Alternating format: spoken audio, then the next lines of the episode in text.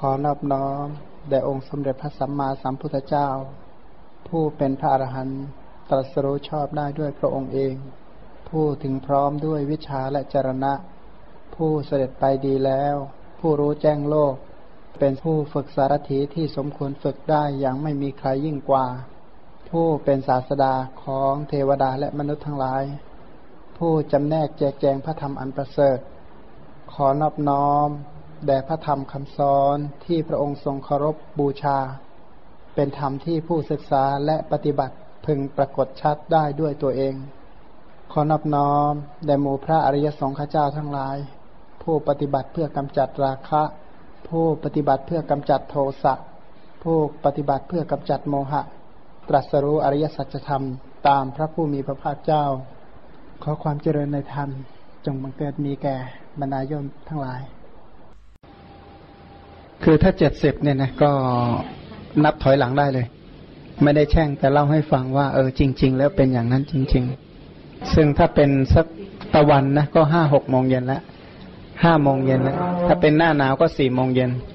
ถ้าเป็นหน้าร้อนก็ห้าโมงละก็เหลือเวลาสักสองชั่วโมงของกลางวันนะถ้าพูดโดยวัน แล้วก็ที่เหลือก็กลางคืนจะอีกยาวนาน ไม่ได้พูดให้เสียใจแต่พูดว่าชีวิตที่เหลือนี้ที่น้อยนิด ควรแสวงหาอะไร ผู้ที่เกิดมาในโลก ยังไงมันก็บ่ายหน้าไปสู่ความตายกันทุกคน ตารางเวลาตายก็ไม่ได้มีมีอะไรเป็นเครื่องเครื่องกำหนดเลยว่า เออนี่นะ คุณมีบุญมาก คุณจะอายุยืน คุณจะอยู่ได้เท่านั้นปีเท่านี้ปี แต่ถ้าถึงจะรู้ว่าเราอยู่เท่านั้นปีเท่านี้ปี เราก็มาดูตารางชั่วโมงกุศลของเราดูสิว่าวันหนึ่งเราสามารถเจริญกุศลได้ถึงชั่วโมงไหม กุศลล้วนๆนะที่ไม่มีอกุศลแทรกถึงชั่วโมงไหม ถ้าเดือนหนึ่งเราก็เจริญกุศลได้สามสิบชั่วโมงไหมปีหนึ่งล่ะสามร้อยหกสิบห้าชั่วโมงสองปีสามปี และชีวิตห้าปีเจริญกุศลได้กี่ชั่วโมงก็คูณเข้าไป แล้วที่เหลืออกุศลทั้งชีวิตเลยก็คูณขึ้นมาเลย อะไรมากกว่ากันนะแล้วสมควรจะไปไหนต่อไป สมควรไหมที่จะพ้นทุกข์เป็นต้น เราก็คำนวณแบบคล้าย ๆ กับค้าขายเลยอย่างนั้นนะเนี่ย กำไรควรจะเท่าไหร่ ควรจะขาดทุนเท่าไหร่อะไรยังไงเนี่ย เราจะได้ไม่ใช่หลอกตัวเอง คือบางคนเนี่ยศึกษาพระธรรมไปเนี่ย บางทีเหมือนกับว่าหลอกหลอกตัวเองไปวันวันหนึ่ง เพอขายสวรรค์ขายวิมานในอากาศ ซึ่งของมาไม่ค่อยชอบกิจกรรมขายบุญเลย โดยส่วนตัวแล้วนี่ไม่ชอบเอามากๆเลยทำอย่างนี้จะได้บุญเท่านั้นที่ยิ่งมาทำกับเราด้วยจะได้บุญอย่างนั้นอย่างนั้น อันนี้ไม่ชอบเอามากๆเลย ซึ่งไม่ควรเป็นอย่างนั้น แต่ถ้าบูชาพระพุทธเจ้าเนี่ย อันนี้เชื่อ เพราะว่ามีแสดงไว้ในคัมภีร์เยอะ นี่ในส่วนที่เป็นบุญนะขณะเดียวกันเราก็เชื่อคัมภีร์ทั้งสองฝ่าย ทั้งวิมานตวัตถุกับเปรตวัตถุเพราะเปรตวัตถุก็กล่าวว่า ถ้าทำบาปหน่อยหนึ่งมันก็บาปมหาศาลเหมือนกันวิมานวัตถุกล่าวถึงว่าถ้าทำบุญหน่อยหนึ่งก็บุญเยอะ ทีนี้บุญกับบาปมันตัดกันนะว่าไง สมมติว่าคุณเนี่ยทำงานรายได้เดือนละแสนหรือเดือนละห้าแสนแต่ค่าใช้จ่ายเดือนละหกแสนห้า มันยุกยุ่งเหมือนกันนะถ้าคิดไปคิดมาเนี่ยรายได้ก็เยอะแต่มันทำไมมันจ่ายมากเหลือเกินขนาดนั้น นี่ก็ลักษณะเดียวกันย้อนกลับมาถึงเราทั้งหลาย ที่ได้มาจาริกสแสวงบุญ ที่นี่ถือว่าเป็นสังเวชนียสถานแรกที่เราเข้ามาถึง แต่ถ้ามองตามเส้นทางจาริกของพระพุทธเจ้า เราเชื่อว่าได้เสด็จตามเส้นทางที่พระองค์จาริกหลังจากที่พระองค์เห็นโทษในพัสดุกรรมเขาว่างั้นนะ พูดแบบภาษาไทยเขาเรียกพัสดุ ภาษาบาลีเขาเรียกว่าวัตถุ ว่าโดยสรุปก็คือเห็นโทษของมหาพูดเต็มที่แล้วล่ะ เบื่อหน่ายอยากจะออกจากมหาพูด ทั้งที่มีวิญญาณครอง ทั้งไม่มีวิญญาณครอง พระองค์ก็ออกมาบวชที่เรียกว่าออกบวชออกพิเนศกรม วันที่เห็นหน้าพระราหุลซึ่งเราจะกล่าวอีกครั้งหนึ่งที่เมืองกบิลพัทเราก็ค้างที่กบิลพัทสองคืนอยู่แล้วพระผู้มีพระภาคนั้นตอนที่พระองค์ยังเป็นพระโพธิสัตว์ พระองค์ก็เสด็จ โดยม้าคันธกะออกบวช มีพยานม้า ชั่วคืนหนึ่งก็มาถึงแม่น้ำอโนมามาถึงแม่น้ำอโนมานาที ถึงที่นั่นพระองค์ก็อธิษฐานว่าเป็นบรรพชิตเป็นนักบวช แล้วพระองค์ก็จาริกเดินทางมาอีกเจ็ดวัน จนถึงเมืองราชครึกเจ็ดวันนั้นไม่ได้ฉันอะไรเลย อยู่ด้วยปีติอย่างเดียวที่ได้ออกบวชเช้าวันแรกก็ไปบินทบาทฉันอาหารที่เมืองราชครึกที่บินทบาทที่เมืองราชครึก ก็เป็นที่ตื่นเต้นของประชาชนชาวเมืองราชครึกมาก ตอนนี้ก็เหลือแต่เมืองรางว่าสมัยนั้นเนี่ยเขาตื่นเต้นมากเลยว่า เทพบุตรกันแน่ หรือพรหมหรือเทวดาหรืออะไรกันแน่ที่มา ก็สงสัยจนถึงพระเจ้าพิมพิสารนี่ก็ให้คนไปสืบดูจนถึงก็รู้ว่าเป็นพระโพธิสัตว์ ผู้สแสวงหาโพธิญาณพระเจ้าพิมพิสารก็อาราธนาว่า ถ้าหากว่าท่านได้พบโพธิญาณอันประเสริฐก็ขอได้โปรด มาโปรดมาสงเคราะห์ที่แว่นแคว้นนี้ก่อน พระองค์ก็สแสวงหา ถามว่าที่พระองค์ออกบวชทั้งหมดนี้พระองค์สแสวงหาอะไรสแสวงหาธรรมที่ประเสริฐที่สุด ซึ่งข้อความตรงนี้จะยกข้อความในปาสราสิสูตรมากล่าว ที่ข้อความในปาสราสิสูตรที่พระองค์ตรัสกล่าวถึงว่าการแสวงหานี่มีอยู่สองประการ คือการแสวงหาสิ่งที่ประเสริฐกับการแสวงหาสิ่งที่ไม่ประเสริฐ การแสวงหาสิ่งที่ไม่ประเสริฐซึ่งของเราที่อยู่ณที่นี้ชีวิตที่ผ่านมานี่ก็ถือว่าแสวงหาสิ่งเหล่านี้เป็นเป็นปกติอยู่แล้ว โดยกิจการงานโดยอาชีพของเรา ถ้ากล่าวตามภาษาธรรมะก็เรียกว่า การแสวงหาสิ่งที่ไม่ประเสริฐแสวงหาซึ่งมีสองประการด้วยกัน การแสวงหาสิ่งที่ประเสริฐกับแสวงหาสิ่งที่ไม่ประเสริฐ ถามว่าการแสวงหาอะไรจึงชื่อว่าแสวงหาสิ่งที่ไม่ประเสริฐ เอาอะไรเป็นเครื่องวัด ว่าประเสริฐว่าไม่ประเสริฐ เราก็ต้องมามองสภาพชีวิตของเราที่เป็นจริง ว่าตัวเรานี่คือเป็นยังไงหนึ่งเป็นสิ่งที่มีความเกิดเป็นธรรมดาสองเป็นสิ่งที่มีความแก่เป็นธรรมดาสามเป็นสิ่งที่มีความป่วยไข้เป็นธรรมดา แล้วก็สี่เป็นสิ่งที่มีความตายเป็นธรรมดาห้า เป็นผู้ที่มีความโศกเป็นธรรมดา แล้วก็หกเป็นผู้มีความเศร้าหมองเป็นธรรมดา สรุปว่าหกประการนะ ถ้าเราสอบสวนดูชีวิตที่เป็นจริงของเราแล้วมีอยู่หกอย่างคือหนึ่งนะทวนอีกครั้งหนึ่งเป็นผู้มีความเกิดเป็นธรรมดาสองมีความแก่เป็นธรรมดาสามมีความเจ็บไข้ได้ป่วยเป็นธรรมดาสี่มีความตายเป็นธรรมดาห้ามีความโศกเป็นธรรมดา หกมีความเศร้าหมองเป็นธรรมดาทำไมเราจึงเรียกว่าเรานี่เป็นผู้มีความเกิดเป็นธรรมดา ก็เพราะว่าเราเนี่ยไม่ได้ตัดต้นเหตุแห่งความเกิดเลย ถามว่าถ้าเรามีอะไรเป็นอารมณ์เนี่ย วิญญาณตั้งลงนะเป็นกรรมวิญญาณเนี่ย ปฏิสนธิได้ทุกแห่งเลย ของเราเนี่ยเป็นกลุ่มพืชที่ ขอให้วางแต่วางตรงไหนงอกได้หมดอะเป็นพืชพันธุ์นั้นจริงๆอะนะเหมือนพืชตระกูลไทรเชื่อไหมบนตึกมันก็ขึ้นได้อะ เป็นอย่างนั้นจริง ๆ วันก่อนไปที่พระเจดีย์ที่วัดอินทรวิหาร แปลกว่าต้นโพนั่นไปขึ้นบนข้างๆ พระเศียรพระพุทธรูปไปงอกอยู่แถวนั้นน่ะงอกได้ยังไง ก็คือสิ่งที่น่าคิดว่าขอให้มีรอยร้าวอยู่นิดเดียวเนี่ย พันทรายทั้งหลายงอกได้หมด เราทั้งหลายก็เหมือนกัน เราคิดถึงอารมณ์อะไรแล้วจุติงอกปฏิสนธิได้ทันทีนี่คือสิ่งที่มีความเกิดเป็นธรรมดา เราคิดถึงน้ำเราก็พร้อมที่จะเกิดในน้ำก็ได้ ถ้าไม่ได้มองในแง่กุศลนะ คิดถึงบกก็พร้อมที่จะงอกบนบก คิดถึงเดรัจฉานก็พร้อมที่จะงอกปฏิสนธิเป็นเดรัจฉาน คิดถึงหมู่มนุษย์เทวดาทั้งหลายก็พร้อมจะปฏิสนธิได้ ทุกหนทุกแห่งที่ไหนที่เรางอกไม่ได้บ้าง แปลว่าที่เกิดไม่ได้ที่ปฏิสนธิไม่ได้ เพราะเราเป็นผู้ที่มีปกติมีความเกิดเป็นธรรมดาคือเป็นสิ่งที่มีความเกิดเป็นธรรมดาจริง ๆ เมื่อเราเป็นผู้มีความเกิดเป็นธรรมดาเนี่ย ปฏิสนธิจิตของเราเนี่ย พร้อมที่จะงอกได้ทุกแห่ง ก็อย่างที่เคยกล่าวว่า ทุกคนเนี่ยนะพร้อมที่จะว่าที่มารดาบิดาของเราทั้งหมด โดยที่สุดแม้แต่แขกข้างถนนที่เราเห็นเขาเหล่านั้นคือว่าที่บิดามารดาของเรา เพราะในสังสารวัตรอันยาวนานเนี่ย พระองค์ตรัสเลยว่า เธอเห็นอะไรก็ช่างเถอะ เห็นคนยากจนคนทุกขตะเข็นใจแขนพิการเหมือนลงจากเขาคิจกูดวันนี้เนี่ย เธอน้อมเข้ามาสู่ตัวว่าเธอเคยเป็นเช่นนั้นมาแล้ว ถึงเห็นมหาเศรษฐีคือหาบดีผู้มั่งคั่งก็น้อมไปว่าในสังสารวัตรอันยาวเราก็เคยสภาพแบบนั้นมาแล้ว วัตตะที่มันมีเบื้องต้นไม่มีที่จบ เบื้องปลายไม่มีที่สุด แสดงว่าจิตของเราพร้อมที่จะงอกได้ทุกแห่ง พร้อมที่จะปฏิสนธิได้ทุกแห่งที่ไหนบางที่ปฏิสนธิไม่ได้ เพราะกรรมที่ทำไว้วิจิตเหลือเกิน เราทั้งหลายสรุปว่าเป็นผู้มีความเกิดเป็นธรรมดาหนึ่งนะวิญญาณพร้อมที่จะงอกได้ทุกแห่ง ทุกคนทุกภพทุกภูมิเนี่ยว่าที่มารดาบิดาของเราหมดหมายความว่าถ้าเรายังตัดเชื้อแห่งปฏิสนธิไม่ได้ พร้อมทั้งหมดสองเมื่อเกิดมาแล้วยังไงก็ต้องแก่เป็นธรรมดา อย่างที่เห็นเห็นอยู่ทุกวันนี้ก็เรื่องแก่เป็นธรรมดาใช่ไหมเป็นผู้ที่มีความแก่เป็นธรรมดาสาม สุขภาพไล่ไปเถอะมนสิการตรงไหนมันปวดเมื่อยไปหมดเลย อย่างนั่งรถวันนี้กระแทกกระเทือนกัน ขนาดนี้คนก็ยังชอบเดินทางขนาดถนนมันเป็นอย่างนี้ ไม่ราบเลื่อนเหมือนมักมีองค์แปดเลยถ้ามักครบองค์แปดปุ๊บเนี่ยนะลื่นสู่นิพพานอย่างเดียว ให้สามัญญผลไม่มีระหว่างขั้น แต่นี่ว่าเราทั้งหลายเนี่ย เจ็บป่วยเป็นธรรมดาจริง ๆ ร่างกายถ้าคนบางคนเนี่ยจะรู้เลยว่า พอมันป่วยขึ้นมาแล้วรู้สึกแปลกใจ เอ๊ะทำไมมันป่วยได้ บางคนเนี่ยเขาพยองในใจมากเลยว่าเขาไม่เคยป่วย แต่เชื่อไหมว่าคนเหล่านี้ถ้าลองได้ป่วยล่ะ ดีไม่ดีจะหนักกว่าคนอื่นด้วยซ้ำไป เพราะว่าความเป็นหนุ่มเป็นสาวมีความแก่เป็นที่สุด ความไม่มีโรค มีความมีโรคเป็นที่สุด ชีวิตมีอะไรเป็นที่สุด ความตายเป็นที่สุดพันจุติจิตนี้ถือว่าเป็นเรื่อง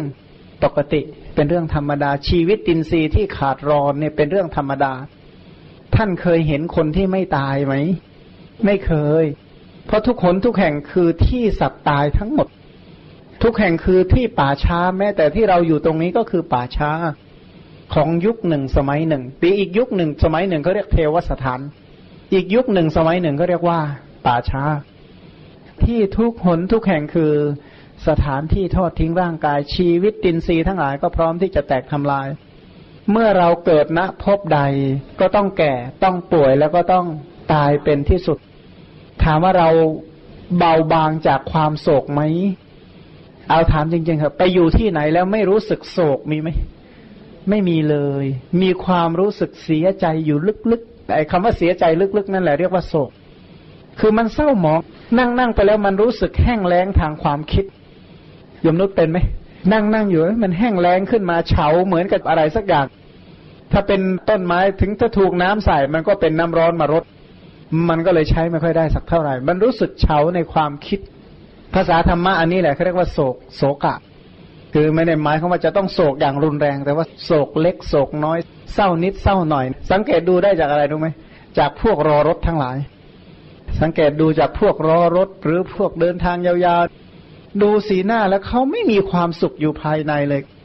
ถ้าดูคนนะให้เขาอยู่แบบชีวิตจริง โดยที่เขาไม่พบปะสังสรรค์กับใครนะเขาจะมีความโศกอยู่ลึกๆ เพราะอะไร เพราะเขาเป็นวัตถุที่โศกเป็น โทสะมันจะแทรกเป็นระยะระยะ เพราะว่าอยู่ๆปั๊บอกุศลวิตกเขาจะมนสิการถึงปฏิฆานิมิต คิดเจอปฏิฆานิมิตจิตก็เลย เศร้าหมอง เหตุการณ์มันไม่มีอะไรคิดจนไม่สบายใจจนได้ อันนั้นแหละเรียกว่าโศกะเป็นธรรมดา เป็นผู้ที่มีความโศกเป็นธรรมดา ถ้าโศกนะ ถ้ามันมีกำลังกว่านั้นเขาเรียกว่าร้องไห้ แต่นี้มันมีกำลังน้อยก็เลยเป็นการเศร้านิดซึมหน่อย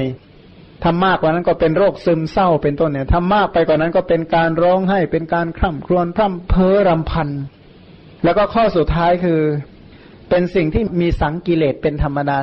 สังกิเลสมีอยู่สามประการ หนึ่งสังกิเลสคือตัณหา เป็นผู้ที่มีตัณหาเป็นปกติ ถ้าพูดแบบภาษาหนึ่งก็บอกทวารไหนบ้างที่เรามีความรู้สึกว่าอิ่มจริง ๆ บ้าง แม้กระทั่งว่าผู้การเนี่ยเคยรู้สึกอิ่มทวารนนี้บอกพอแล้วแค่นี้ก็พอแล้วทวารนนี้นะพร้อมที่จะตัดทิ้งได้เลยอย่างมีบ้างไหมผู้การเคยคิดอย่างนี้ไหมอันนะให้เวลาคิดก็ได้จริงๆถ้าคิดอย่างนี้เป็นปกตินะ ไม่ต้องคิดหาอะไรอย่างนั้นนะ คือรู้สึกว่าแค่นี้ก็พอแล้ว พอกันที ทุกทวารเนี่ยถ้ามนสิการแต่ว่าไม่หรอก ตัณหาที่มาทางจักขูทวารคือรูปปัตัณหาไม่มีถมเต็ม ถ้าอารมณ์ทวารตาไม่ได้ทำปริญญาเพียงพอนะอยากคิดนะว่าตัณหามันจะเลิก มันจะอิ่ม ไม่มีอิ่ม ไม่มีเต็มไม่มีพอ ทวารหูก็เหมือนกันทวารจมูกทวารลิ้น ทวารกาย ทวารใจเนี่ย มันไม่มีความรู้สึกว่าอิ่มพออะไรเลย พระองค์จึงตรัสว่าโลกนี้พร่องอยู่เป็นนิด อย่างตัณหาที่ไหลมาทางจักขูทวารนะ มันได้ดูสิ่งนี้มันบอกว่าดีนะ เช่นถ้าเห็นธรรมดานะ บอกว่าสีทองนี่สวย เสร็จแล้วบอกถ้าทองมีลวดลายหน่อยก็จะสวย มันจะเริ่มไปอย่างนี้เรื่อยเรื่อยเริ่มกระแสกระแสไป ไม่รู้จักอิ่ม ไม่รู้จักเต็ม ไม่รู้จักพอทวารตา ถมตันหาทวารตาจึงถมไม่เต็ม ทวารหูทวารจมูกทวารลิ้นทวารกายและ ทวารใจก็ถมไม่เต็มนี่สังกิเลสคือตัณหา อย่างที่สองสังกิเลสคือทุจริต ที่ไหนมั่งที่สัตว์ประพฤติทุจริตไม่ได้มีไหมอารมณ์ไหนมั่งไม่เป็นที่ตั้งแห่งทุจริตกรรม ไม่เป็นที่ตั้งแห่งความชั่วทางกายทางวาจาและทางใจ โดยเฉพาะอย่างในยุคนี้เนี่ยสมมติว่าเกี่ยวข้องกับธุรกิจการค้า มีที่ไหนมั่งไม่มีอธินาทานอยู่ถามหาดูเถอะ เช่นหนึ่งนะไม่มีปานาติบาตอยู่ณที่นั้นสองไม่มีอธินนาทานอยู่ณที่นั้นสามไม่มีกาเมสุมิชฉาจารไม่มีมุสาวาตไม่มีการดื่มสุราและเมรัยเอาศีลห้ามาตั้งนะ ที่ตรงนั้นเนี่ยหาพบไหม ของมาเชื่อเลยแม้ แต่ในวิหารพุทธคยาเนี่ย คิดว่าต้องมีทุจริตกรรมเหล่านี้ ไม่จำต้องกล่าวถึงที่อื่น ทุจริตกรรมคือบานาติบาตเนี่ยเชื่อว่ามี แต่หมายเขาว่ากัดสัตว์ก็ได้ ไม่ได้หมายถึงกับคนถามว่าถ้ามดมแมลงมันเข้าไปในนั้นมากๆ เขาจะทํำยังไงอะคนที่ดูแล แล้วถามว่าอธินนาทานเนี่ยนะผลประโยชน์ขนาดนี้ถ้าไม่ลงตัวทำไง เพราะฉะนั้นทุกแห่งนะโดยที่สุดเชื่อเลยว่าเป็นที่ตั้งแห่งทุจริตกรรมจริง ๆ เป็นที่ตั้งแห่งสังกิเลสคือทุจริต ค้นไปหาเถอะ แม้กระทั่งเสื้อผ้าที่เรานุ่งนะกระบวนการผลิตกว่าจะมาเป็นเสื้อผ้าให้เรานุ่ง มีทุจริตอยู่ในนั้นไหมกว่าจะผ่านมาถึงมือเราได้ใช้นุ่งห่มทุกแห่งเนี่ยเป็นวัตถุแห่งทุจริตพันเราทั้งหลายเนี่ย ถ้าได้ปัจจัยพร้อม พร้อมที่จะประพฤติทุจริตนะ ที่นั้นๆ เราเป็นผู้มีสังกิเลสคือทุจริตเป็นธรรมดา แล้วก็ยังมีสังกิเลสคือ ทิฏฐิเป็นธรรมดา สังกิเลสคือทิฏฐินะ เช่น อารมณ์ไหนที่เราไม่เคยเอามาทำปริญญานะ คนใดที่เราไม่เคยเอามาทำปริญญา อย่าคิดนะว่าวัตถุนั้นจะไม่เป็นที่ตั้งแห่งสักกายทิฏฐิ เพราะเราไม่เคยจำแนกแยกแยะอะไรเลยสรุปปกติของเราทั้งหลายเป็นผู้มีความเกิดเป็นธรรมดา แปลว่าพร้อมที่จะงอกได้ทุกแห่งใช่ไหม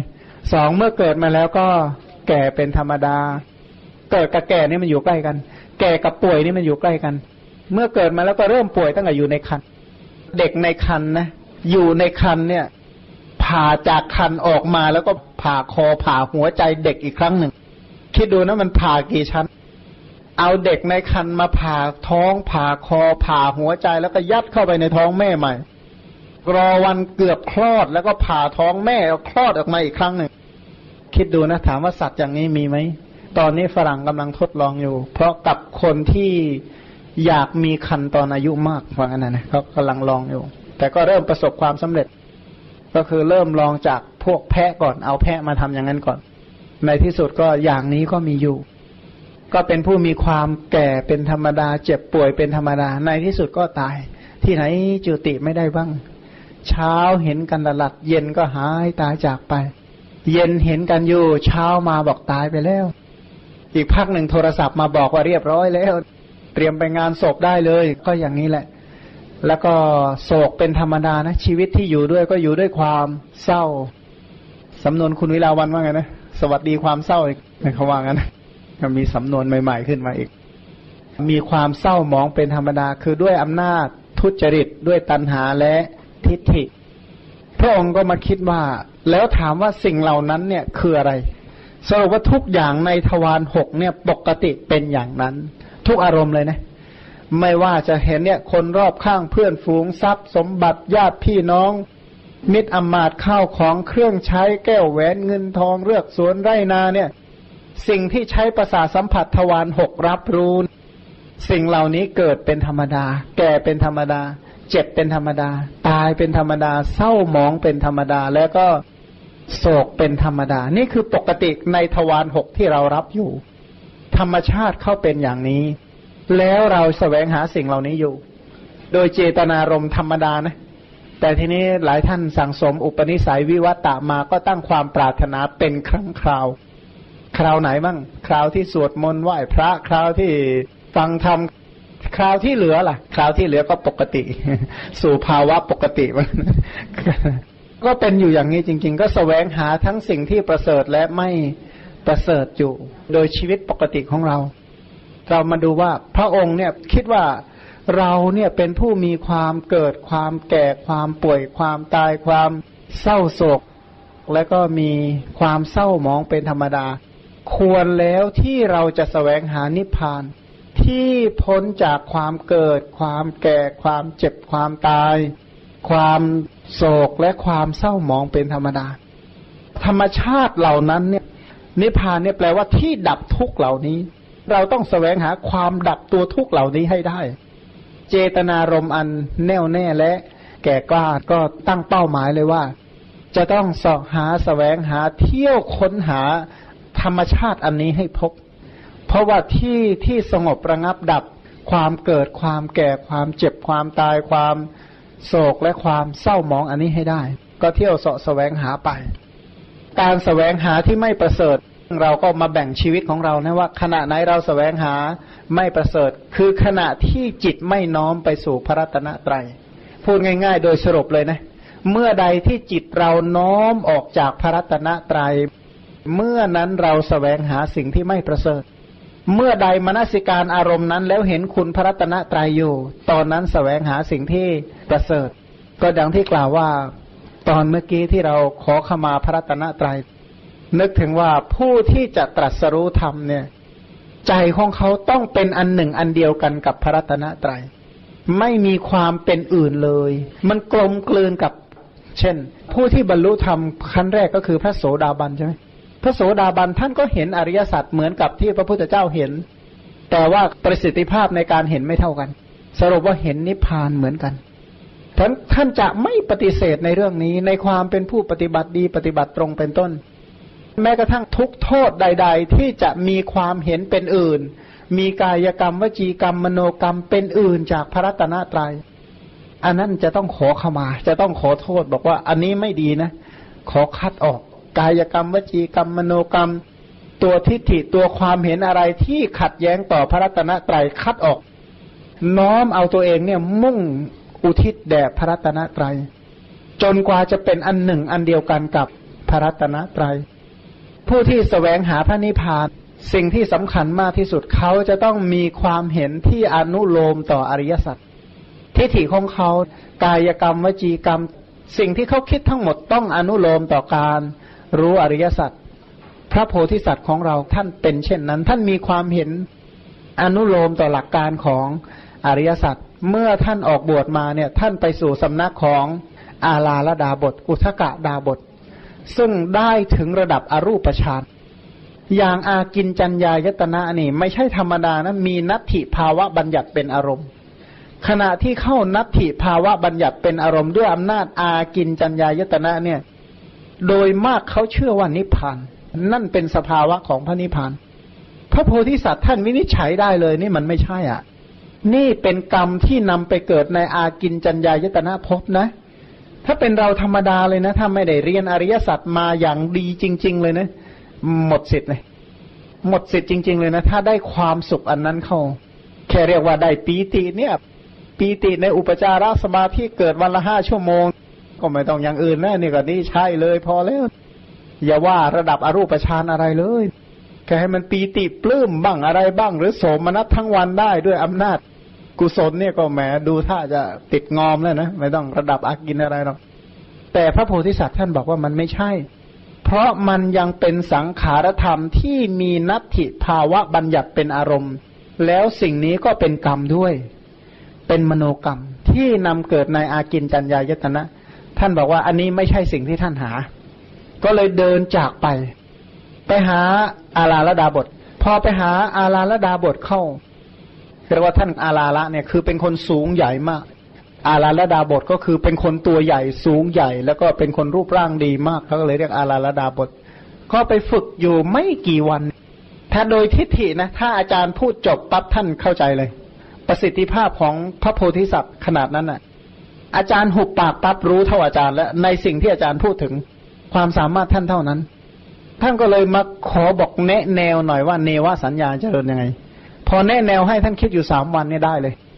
สามวันนี้ได้แบบชำนาญคล่องแคล่วในเนวสัญญาท่านทั้งเข้าทั้งออกได้วสีทั้งห้าอย่างชำนาญ เสร็จแล้วบอกว่าอาจารย์ลัทธิของอาจารย์มีเท่านี้หรือบอกใช่ อันนี้มันก็เป็นเนวสัญญานาสัญญายตนะ ยังมีอากินจัญญายตนะ โดยอารมณ์ โดยอารมณ์มีอากินจัญญายตนะ โดยสภาวะก็เป็นเนวสัญญานาสัญญายตนะ เนวสัญญานาสัญญายตนะ ตัวนี้นำปฏิสนธิใน เนวสัญญานาสัญญายตนะพบมีอายุแปดหมื่นสี่พันกับ ท่านรู้เลย วินิจฉัยเป็นบอกนี่ก็ไม่ใช่สิ่งที่ท่านมาหา ท่านจบวิชาตัวนี้ที่ไหนที่เมืองราชครึกท่านก็เลยเดินจากเมืองราชครึกมาแบบไม่สนใจ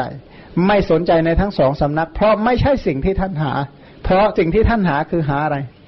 หาพระนิพพานที่พ้นจากความเกิด ความแก่ ความป่วย ความตาย ความเศร้าโศกและความเศร้าหมอง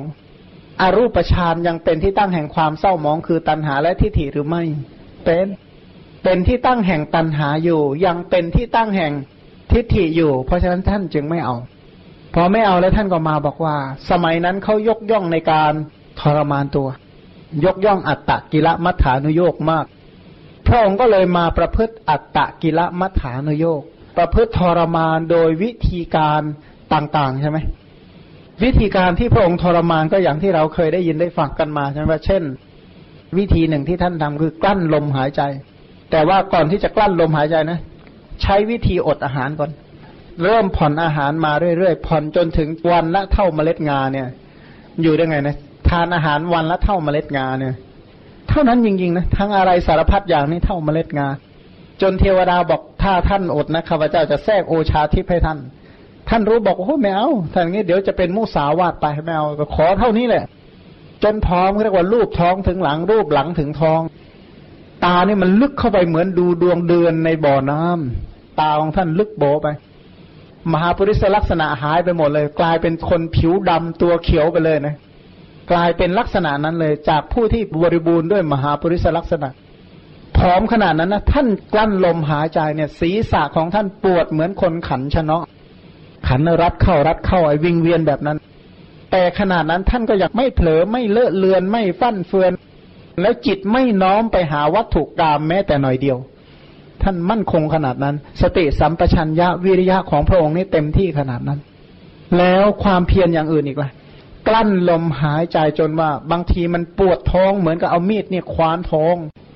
บางทีเนี่ยร่างกายเนี่ยมันร้อนเหมือนกับถูกย่างด้วยไฟ ท่านทำโดยประการต่างๆ ท่านรู้เกรดของชีวิตเลยว่า ถ้าเกินกว่านี้แม้แต่ขีดเดียวตาย ท่านบอกว่าแค่นี้พอละ ในบรรดาคนที่ทำความเพียรมาเท่านี้จริง ๆ ใครที่เกินนี้ตายหมด ในบรรดาสมณพราหมณ์ทั้งอดีตอนาคตและปัจจุบันที่จะทรมานตัวมีเท่านี้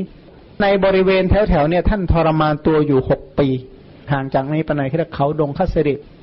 ก็คือที่ท่านทรมานตัวจากที่หนึ่งสู่ที่หนึ่งอยู่หกปีด้วยกัน มีพระปัญจวัคคีย์คอยซักจีวรให้คอยซักผ้าให้คอยดูแลปัดกวาดให้เออกองเชียร์นะก็ดูว่าเออถ้าบรรลุแล้วจะได้แนะนำเราบ้าง ก็รออยู่เผื่อวันไหนจะได้บรรลุสักทีก็คอยดูแลคอยอุปถัมภ์อุปถัมภ์ก็ไม่ต้องไปทำอะไรมากแล้วนะก็กวาดใบไม้บ้างอะไรบ้างคอยดูห่างๆว่าอาจารย์เราจะเป็นยังไง ก็เลยอยู่อย่างเงี้ยหกปีด้วยกัน วันหนึ่งท่านก็มานึกมาแต่ถามว่าระหว่างการทรมานตัวเนี่ย ท่านคิดอะไรอยู่รู้ไหม ท่านแยกวิตกของท่านทั้งหมด ท่านเอาขันห้ามาวิจัย ท่านเอาอายตนะมาวิจัย ท่านสืบหาสแสวงหาสอหาพิจารณาถึงอะไร อัศาธาอาทีนวะ นิสรณะของธาตุสี่ธาตุสี่นี้ท่านเอามาวิจัยทุกแง่ทุกมุม ท่านวิจัยภาษายตนะหกคือตาหูจมูกลิ้นกายใจ ท่านวิจัยอุปาทานขันห้าทั้งหมด แล้วก็ไม่ใช่ในภพเดียวด้วย ไม่ใช่พิจารณาอย่างเดียวด้วย อย่าลืมว่าพระโพธิสัตว์ เป็นผู้ที่มีความสามารถว่ารัศมีประมาณยี่สิบกิโลเมตร เนี่ย มองเห็นโดยรอบทั้งกลางวันกลางคืน แม้แต่ผงนิดเดียว เอาไปวางไว้ใกล้หลุมหลืบเขาตรงไหนก็มองเห็น กลางคืนกลางวันเดือนมืดเดือนงายเนี่ยอยู่ที่ไหนก็มองเห็นอย่างนั้น ถ้านรกมันอยู่ในรัศมียี่สิบกิโลเมตร ก็มองเห็นเป็นปกติ ท่านก็มีตาทิพย์อยู่แล้วด้วย ท่านเห็นเทวดานี่ถือเป็นเรื่องธรรมดา คุยกับเทวดาได้เป็นเรื่องปกติ เพราะว่าท่านมีความรู้สึกว่าเทวดาก็คืออะไรทหารยามทั้งหลายเลยท่านเห็นตั้งแต่เด็กๆแล้ว เห็นเทวดาเห็นอะไรมาตั้งแต่เด็กเป็นเรื่องปกติของท่าน ท่านเป็นผู้ที่พิจารณาอย่างมากแยกแยะทั้งมหาภูตรูปสี่สารพัดประเภท แยกแยะภาษายตนะหกคือทวารหกและอุปาทานขันห้ารวมกันรวมชื่อเรียกสิ่งเหล่านี้ว่าโลก แต่จริงๆก็คือสิ่งเดียวกัน ถ้าเป็นมหาภูตรูปก็อะไร หมายถึงวิจัยรูปประคันอย่างละเอียด รูปเหล่านั้นก็เป็นที่ตั้งแห่ง ที่เรียกว่าตาหูจมูกลิ้นกายใจ ตาหูจมูกลิ้นกายใจที่จะเห็นได้จริง ๆ ก็ต้องขันห้าประชุมกัน ท่านวิจัยทั้งเหตุเกิดของสิ่งเหล่านี้ทั้งหมด อย่างที่ถามว่าอะไรคือเหตุเกิดความดับของขันห้าที่สนทนากันบนรถที่ถาม ว่าขันห้าจะเกิดเกิดโดยอาการเท่าไหร่ ถ้าจะดับดับโดยอาการเท่าไหร่ เกิดโดยอาการเท่าไหร่นะสรุป ขันห้าเกิดโดยอาการยี่สิบห้าดับโดยอาการยี่สิบห้าท่านก็วิจัยออกหมด วิจัยถึงอัศาธาความน่าติดข้องของขันห้าที่มูสัตว์เขาติดข้องกันทำไมเขาจึงติดข้องในขันห้าพงก็รู้นะว่ามูสัตว์ติดข้องในขันห้าเพราะอะไร แล้วถามว่าโทษของขันห้ามีอยู่เท่าไหร่ ท่านก็เห็นพิจารณา ก็เข้าใจเลยว่า การปฏิบัติที่แท้ที่ถูกคือการเจริญอนุปัสนาเจ็ดท่านก็มุ่งเจริญอนุปัสนาเจ็ดโดยส่วนเดียว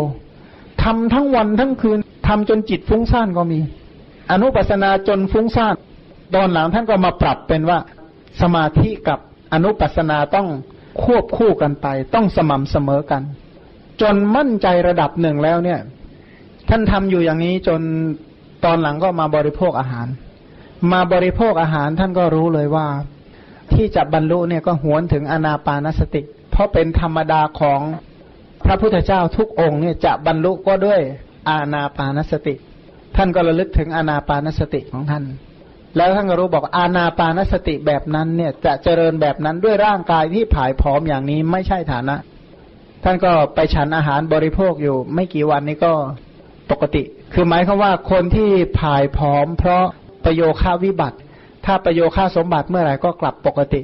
แต่ถ้าชราแล้วนะทำยังไงมันก็ไม่ปกติ เพราะปกติของชรามันเป็นอย่างนั้น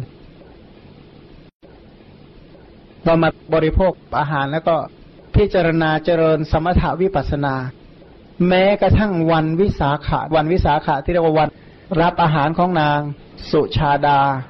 ต่อบริโภคอาหารของนางสุชาดา ก่อนนั้นน่ะ ท่านฝันแล้วใช่ไหมมีสุบินนิมิตห้าประการ ฝันว่าอะไรบ้าง เช่น นอนทับแผ่นดินเป็นต้นนะ ก็ไปดูนะในสุปินนสูตร ตรงนี้ก็มีแต่ว่าจะไม่กล่าว เพราะว่าจะไม่ใช่ประเด็นที่กำลังจะกล่าวนะ ถ้ามาเล่ารายละเอียดแบบนั้นนี่ก็ต้องเอาใหม่แล้ว มาที่นี้ที่เดียวสามเดือนอย่างเงี้ยนะเออเนี่ยเขายังชั่วหน่อยก็เอาแต่คร่าวๆก็พอ ที่เน้นจะกล่าวจริง ๆ การเดินเรื่องทั้งหมดเนี่ยวัตถุประสงค์ก็อย่างที่คุณการตาพูดตอนอยู่บนรถว่า ให้พูดในสิ่งที่พระพุทธเจ้าตรัสรู้กำลังน้อมเอียงไปทางที่ว่าพระองค์ตรัสรู้อะไร เมื่อพระองค์เนี่ยใคร่ครวญว่าการเจริญคุณธรรมทั้งหลายเหล่านี้จะต้องเป็นไปอย่างดีและสม่ำเสมอและเหมาะสม พูดถึงว่าวันวิสาขะพระองค์บริโภคอาหารของนางสุชาดาชั้นเสร็จแล้วลอยถาดลอยถาดเสร็จบอกว่าทั้งวันท่านอยู่ที่ไหนบอกอยู่ในป่า เจริญสมถาวิปัสนาอยู่ทั้งวัน ตกตอนเย็นเนี่ยท่านก็เลยมาที่โคนต้นโพที่รับหญ้าจากโสธิยะมาแปดกรรมก็มาวางวางในทิศใต้ก่อนพอวางทิศใต้เนี่ย แผ่นดินฝั่งทิศใต้เนี่ยซุดลงไปวันไหวก็เหมือนกับลูกบอลที่อยู่ข้างบนน้ำถ้าวางในด้านที่เอียงอะไรจะเกิด มันก็จะเอียงในทั้งหมด แล้วก็เปลี่ยนที่มาวางทิศตะวันตกก็เอียงอีก มาวางด้านทิศเหนือก็เอียงอีก มาวางในทิศตะวันออก ทิศตะวันออกตรงแท่นวัชรอาตรงนั้นเนี่ยมั่นคงที่สุด เป็นที่ที่พระพุทธเจ้าทุกพระองค์ นั่งตรัสรู้ตรงนั้น พระพุทธเจ้ากากูสันทาก็นั่งตรัสรู้ตรงนั้น พระพุทธเจ้าพระนามว่าโกนาคมณะก็ตรัสรู้ตรงนั้นข้ากัสปะก็ตรัสรู้ตรงนั้น พระพุทธเจ้าของเราก็ตรัสรู้ตรงนั้น โดยที่สุดแม้แต่พระอริยะเมตยะพระศรีอานภาษาไทยนิยมเรียกท่านว่า พระศรีอานหรือพระเมตยะนั่นเอง ถ้าเรียกตามพุทธพจน์ก็เรียกว่าพระเมตยะ ท่านก็จะตรัสรู้ตรงนั้นอีกเหมือนกันพระองค์ก็ประทับนั่ง พอประทับนั่งเนี่ยก็เกิดบัลลังก์ขึ้น ด้วยบุญบารมีที่พระองค์บำเพ็ญพญามารก็เดือดร้อนแหละพญามารเนี่ยเขาไม่ต้องการให้พระโพธิสัตว์ตรัสรู้พญามารเนี่ยพื้นเบื้องหลังลึกๆเขาริษยาพญามารเนี่ยเขาอยู่เทพชั้นปรนิมิตาวสวัสดีเขาเหล่านี้มีอนาคตังสยานรู้อยู่แล้วว่าสิทธะยังไงก็ต้องบรรลุ ถ้าโดยธรรมดาแต่พยายามจะหาวิธีการแกล้งไงคนนี้ทำยังไงไม่ให้มันบรรลุได้อะลักษณะนี้นะคือเหมือนกับว่าเห็นเด็กคนหนึ่งนะมันมีแววที่จะเจริญเติบโต ถ้าปล่อยให้มันโตอย่างนี้ไปเรื่อยๆนะมันต้องได้ตำแหน่งสูงระดับนั้นระดับนั้นก็เลยแสวงหาวิธีที่ว่าจะสกัดดาวรุ่งได้ยังไงพญามารเขาก็ลักษณะนั้น แต่ว่าสกัดไม่อยู่ใช่ไหมเขาก็หาเรื่องมานานแล้วอย่างตอนบำเพ็ญเพียรที่พร้อมมารก็เข้ามา วันออกบวชมารก็มาใช่ไหมตอนบำเพ็ญเพียรอีกมารก็ยังมาอีกก่อนจะตรัสรู้ในข่าวนี้เอสิทธานี่ดูจะพ้นเราจริง ๆ ก็เลยยกกองทัพพญามารมา ในเทวโลกเนี่ย ปรนิมิตาวสวัสดี มีเทวดาคนเดียวเนี่ยที่สิงพรมได้พญามานี่แกมีอำนาจแกเที่ยวไปพรมได้ แล้วก็สิงพรมได้ด้วย เป็นเทวดาพิเศษในบรรดาผู้ที่ยิ่งใหญ่เนี่ยไม่มีใครเกินมาร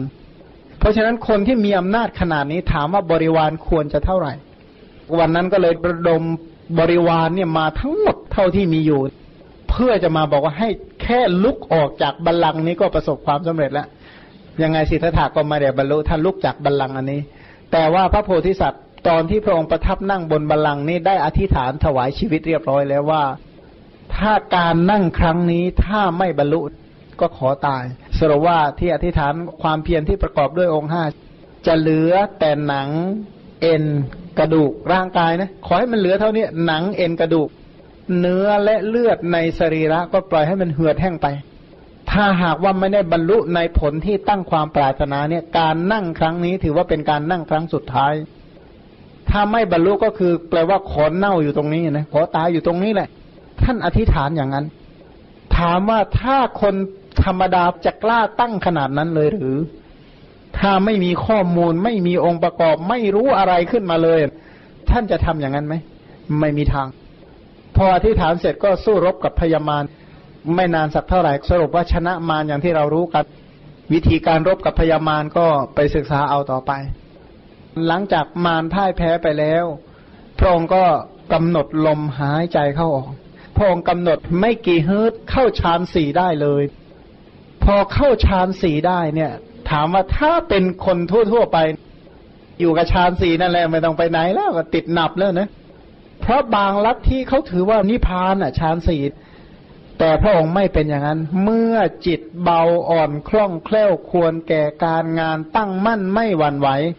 ก็น้อมใจไปเพื่อระลึกชาติ อย่าลืมนะว่าพื้นฐานที่ท่านต้องการจริง ๆ เนี่ย ต้องการตรัสรู้ธรรมที่พ้นจาก ความเกิด ความแก่ ความป่วย ความตาย ความเศร้าหมองและสังกิเลส ท่านก็เริ่มวิจัยต้นสายปลายเหตุของชีวิตด้วยการระลึกชาติก่อน ทบทวนชีวิตทั้งหมดที่ผ่านมา ถอยหลังไปเรื่อยๆ จนถึงเป็นพระโพธิสัตว์ ชื่อว่าเสตุเกตเทพบุตรที่เรานิยมเรียกว่าสามดุสิตเทพบุตร หรือเสตุเกตเทพบุตร แล้วก็ระลึกไปเป็นพระเวสสันดรแล้วก็ระลึกจนถึงสี่อสงไขยระลึกเรื่อยไปอย่างเงี้ย สิ่งที่พระองค์ระลึกเนี่ยใช้เวลาระลึกสี่ชั่วโมง ตั้งแต่หกโมงเย็นถึงสี่ทุ่มความสามารถชั่วหายใจเข้าหรือหายใจออกเนี่ยระลึกได้เก้าสิบเอ็ดกับ ความรู้ขนาดนั้นนะแล้วถามว่าชั่วระยะเวลาสี่ชั่วโมงนี่จะระลึกเท่าไหร่ ไม่ใช่ระลึกภายในอย่างเดียวนะระลึกสัตว์อื่นด้วยนะท่านเนี่ยเป็นผู้ที่ชำนาญในเรื่องอาวัชนะมาก อาวัชนะนี่ถ้าเป็นแบบทั่ว ๆ ไปเนื่องใสหัวหมุนเลยแหละ แต่ว่าพระองค์นี่อาวัชนะท่านเก่งมากในการระลึกแต่ละชาติแต่ละชาติไวมากเลย ถ้าเราลองมานึกถึงแบบทบทวนก็เหมือนกับว่าใครที่ถ่ายรูปตัวเองตั้งแต่เด็กมาเลยแล้วเหมือนกับพลิกเร็วนะแล้วดูแบบคนเข้าใจแล้วนะดูหนึ่งภาพทะลุปลุโปร่งหมด ว่าอะไรมีองค์ประกอบเท่าไหร่แต่ละภาพแต่ละภาพ แต่ละชาติก็เหมือนดูหนึ่งภาพ พร้อมทั้งองค์ประกอบอย่างละเอียด ดูอย่างนี้เป็นร้อยร้อยอัลบั้มอัลบั้มหนึ่งก็กลับหนึ่งนะ แล้วก็เอาอัลบั้มคนอื่นมาดูทั้งหมดด้วยเอ๊ะมันมีอะไรบ้างในชีวิต ก็มันไม่มีอะไรเลยนะที่ผ่านมามันก็มีแต่ขันห้าถามว่าในวัฏฏะอันยาวนานเนี่ย อยู่ที่ไหนเป็นส่วนใหญ่ เอาง่าย ๆ ว่า อยู่ในที่นั่งยิ้มแย้มแจ่มใสหรืออยู่ที่นั่งหน้าบูดเบี้ยวซะส่วนใหญ่ ชีวิตของเราเลยนะหมายว่าพร้อมที่จะถ่ายรูปเก็บทุกแผ่นทุกแห่งเลยใช่ไหมไม่ใช่หรอก เวลาจะถ่ายรูปทีเดี๋ยวขอเวลาแต่งเลยนะ แสดงว่าไม่ได้พร้อมที่จะไว้ดูสักเท่าไหร่ ท่านระลึกอยู่เห็นตลอดเสียสงไขยแสนกับทั้งภายในด้วย ทั้งภายนอกด้วย เห็นแล้วมันมีอะไรเป็นสาระบ้างขันห้าไม่เห็นมีเลย แล้วก็มาพิจารณาถึงอนาคตต่อไปว่า สัตว์ทั้งหลายที่กำลังปฏิสนธิในภพต่าง ๆ ที่เรียกว่าจุตูปปาตยาน แล้วอนาคตังสยานนี้บวกกับจุตูปปาตยาน ก็รู้เลยนะว่า มองเห็นปั๊บเลยคนนี้นะอีกกี่ล้านกลับต่อไปเนี่ยจะเป็นอะไรเกิดขึ้นบ้างเนี่ยมองออกหมดเลย เห็นหน้าปั๊บเนี่ยรู้ว่าแค่นึกปั๊บเนี่ยก็รู้แล้ว แล้วท่านคิดเรื่องสัตว์เกิดสัตว์ตายอยู่กี่ชั่วโมงสี่ชั่วโมงพันหมู่เปรตทั้งหลายเนี่ยท่านเห็นหมด แม้กระทั่งอย่างเปรตที่เขาคิจกูดพระองค์ก็เห็นหมดแล้วว่า อะไรเป็นยังไงยังไง พระพุทธเจ้ารู้หมด แต่ไม่ได้เล่าทั้งหมด ก็เล่าไม่เท่าไหร่ เมื่อตรัสรู้อย่างนี้แล้วเนี่ย พิจารณาเห็นสัตว์เกิดสัตว์ตายอยู่สี่ชั่วโมง โดยประการต่างๆ โดยวิธีการต่างๆ หลายๆอย่างด้วยกัน ก็เริ่มมาทบทวนว่าชีวิตนะสรุปว่าอดีตอันยาวนานที่ผ่านมากับหมูสัตว์ทั้งหลายที่มีต่อไปในอนาคต มีอะไรนอกจากชาติชราและมรณะ นอกจากโสกะปริเทวะและทุกข์และโทมนัสมันมีแต่กองทุกข์จริง ๆ ถึงกองทุกข์เหล่านี้มีอยู่ แต่ว่าสัตว์ทั้งหลายไม่เคยอิ่ม หมายความว่า เมื่อได้รับทุกข์แล้วตัณหามันลดลงไหมแล้วอย่างที่เราเห็นเนี่ยนะอย่างคนแขกเขาเดือดร้อนกันเนี่ยเขารู้สึกพอพอกันทีมีไหมมีแต่จะหาเพิ่ม มีแต่ความหิว สมมตินะถ้าเราหิว เราเห็นโทษเพราะมีลำไส้นะแกจึงหิว ถ้าไม่มีลำไส้สักอย่างเดียมันจะไปหิวได้หรือเนี่ย ไม่บอกโทษอาหาร ถ้ามีอาหารมาถมลำไส้บ่อย ๆ มันคงจะดี คิดแต่คิดหาแต่อาหารใช่ไหมจะไม่คิดเห็นโทษของลำไส้เลย อย่างสีก็เหมือนกันนะที่เที่ยวดูจะไม่เห็นโทษของตาหรอก โทษสีว่ามันพร่องไปมันไม่สวยบ้างมันอย่างนั้นอย่างนี้บ้างจะไม่โทษแต่ฉันมีตานะฉันจึงเห็น ไม่โทษอย่างนี้นะน้อยนักที่จะโทษภายในใช่ไหมหวงแหนทนุถนอมมาก เป็นอย่างนี้แหละวัตตะ ก็บอกมันไม่เห็นมีสาระ แต่ถึงกระนั้นเขาก็ไม่รู้ธรรมะ เป็นที่ดับกองทุกเหล่านี้เลย คือสิ่งที่ตรงกันข้ามไม่มีใครรู้เลย อย่าลืมว่าพระโพธิสัตว์เนี่ยเป็นผู้ที่อยู่บนหลักการอย่างนี้นะว่า วิธีวิจัยของท่านพระองค์ไม่ได้วิจัยมาจากการฟังจากผู้ใดใช่ไหมเป้าของท่านคือคิดแต่เรื่องทุกข์กับความดับทุกข์หลักการของพระองค์นะก็คือกองทุกข์ที่มีอยู่กับความดับทุกข์ท่านคิดอยู่สองสองกลุ่มเนี้ยทุกขนาดนี้นะมันยังดับทุกข์ไม่ได้ ถ้าเปรียบเหมือนกับว่า ไปเห็นคนป่วยจะเจ็บป่วยเดือดร้อนขนาดนี้ แต่ก็ไม่หายยาตัวไหนก็แล้ว ไม่มีหาย เอ๊ะทำยังไงคะเนี่ยเห็นกองทุกทั้งหลายทุกคืออุปาทานขันห้าสารพัดขันห้าที่เป็นทุกทั้งมวลเนี่ย ซึ่งไม่รู้ธรรมะเป็นที่ดับทุกเขาทุกขนาดนี้เนี่ย แล้วทุกตัวนี้มาจากอะไรหนอ รู้เลยนะทุกในภพสามทั้งหมดที่เห็นตั้งแต่อเวจีจนถึงภวะกระพรมเนี่ย ทุกเหล่านี้มาจากอะไร มาจากการเกิดมาจากชาติ ชาติเนี่ยไม่ใช่คิดแบบมาจากเกิดแล้วคิดง่าย ๆ แบบเรานะก็มาจากเกิดสิก็จบ แต่พระองค์เนี่ยวิจัยเลยว่าการเกิดมีกี่ประเภท เกิดในคันเกิดในไข่ เกิดในเท่าใครและโอปปาติกะ คิดได้สี่ประเภท แล้วสี่ประเภทนี้ไล่ด้วยนะว่า อย่างในนรกเนี่ยเกิดได้กี่ประเภท เดรชานเนี่ยเกิดกี่ประเภท ในบรรดาวิธีการเกิดสี่ประเภท เกิดในคันเกิดในไข่ เกิดในเท่าใครและเกิดเป็นโอปปาติกะ แล้วหมู่เปรตทั้งหลายเนี่ยปฏิสนธิแบบเนี้ยกี่ประเภท หมู่มนุษย์เนี่ยโดยกำเนิดสี่เนี่ยมีกี่อย่าง เทวดาทั้งหลายในกำเนิดสี่มีกี่ประเภท ตลอดจนถึงพรหมโลกท่านก็ไล่อย่างเงี้ยไล่ไปในภพสามกำเนิดสี่คติห้าวิญญาณทิติเจ็ดสัตตาวาสเก้าใครควรอยู่อย่างนี้ในหมู่สัตว์เท่าไหร่นะขอบเขตในการพิจารณาบอกว่าหมื่นโลกธาตุหมื่นโลกธาตุพูดแบบภาษาเราเราก็คือ เอาสัตว์โลกในหมื่นจักรวาลมาทำปริญญา แสดงว่าของเราตอนนั้นพระโพธิสัตว์ท่านพิจารณาเราเรียบร้อยแล้วนะ เช็คเราเบ็ดเสร็จหมดแล้วว่าแกเนี่ยชาติไปทุกขาเลยมองเห็นตลอดสายเลยนะ ชาติไปทุกขาชาราไปทุกขาเนี่ยนะ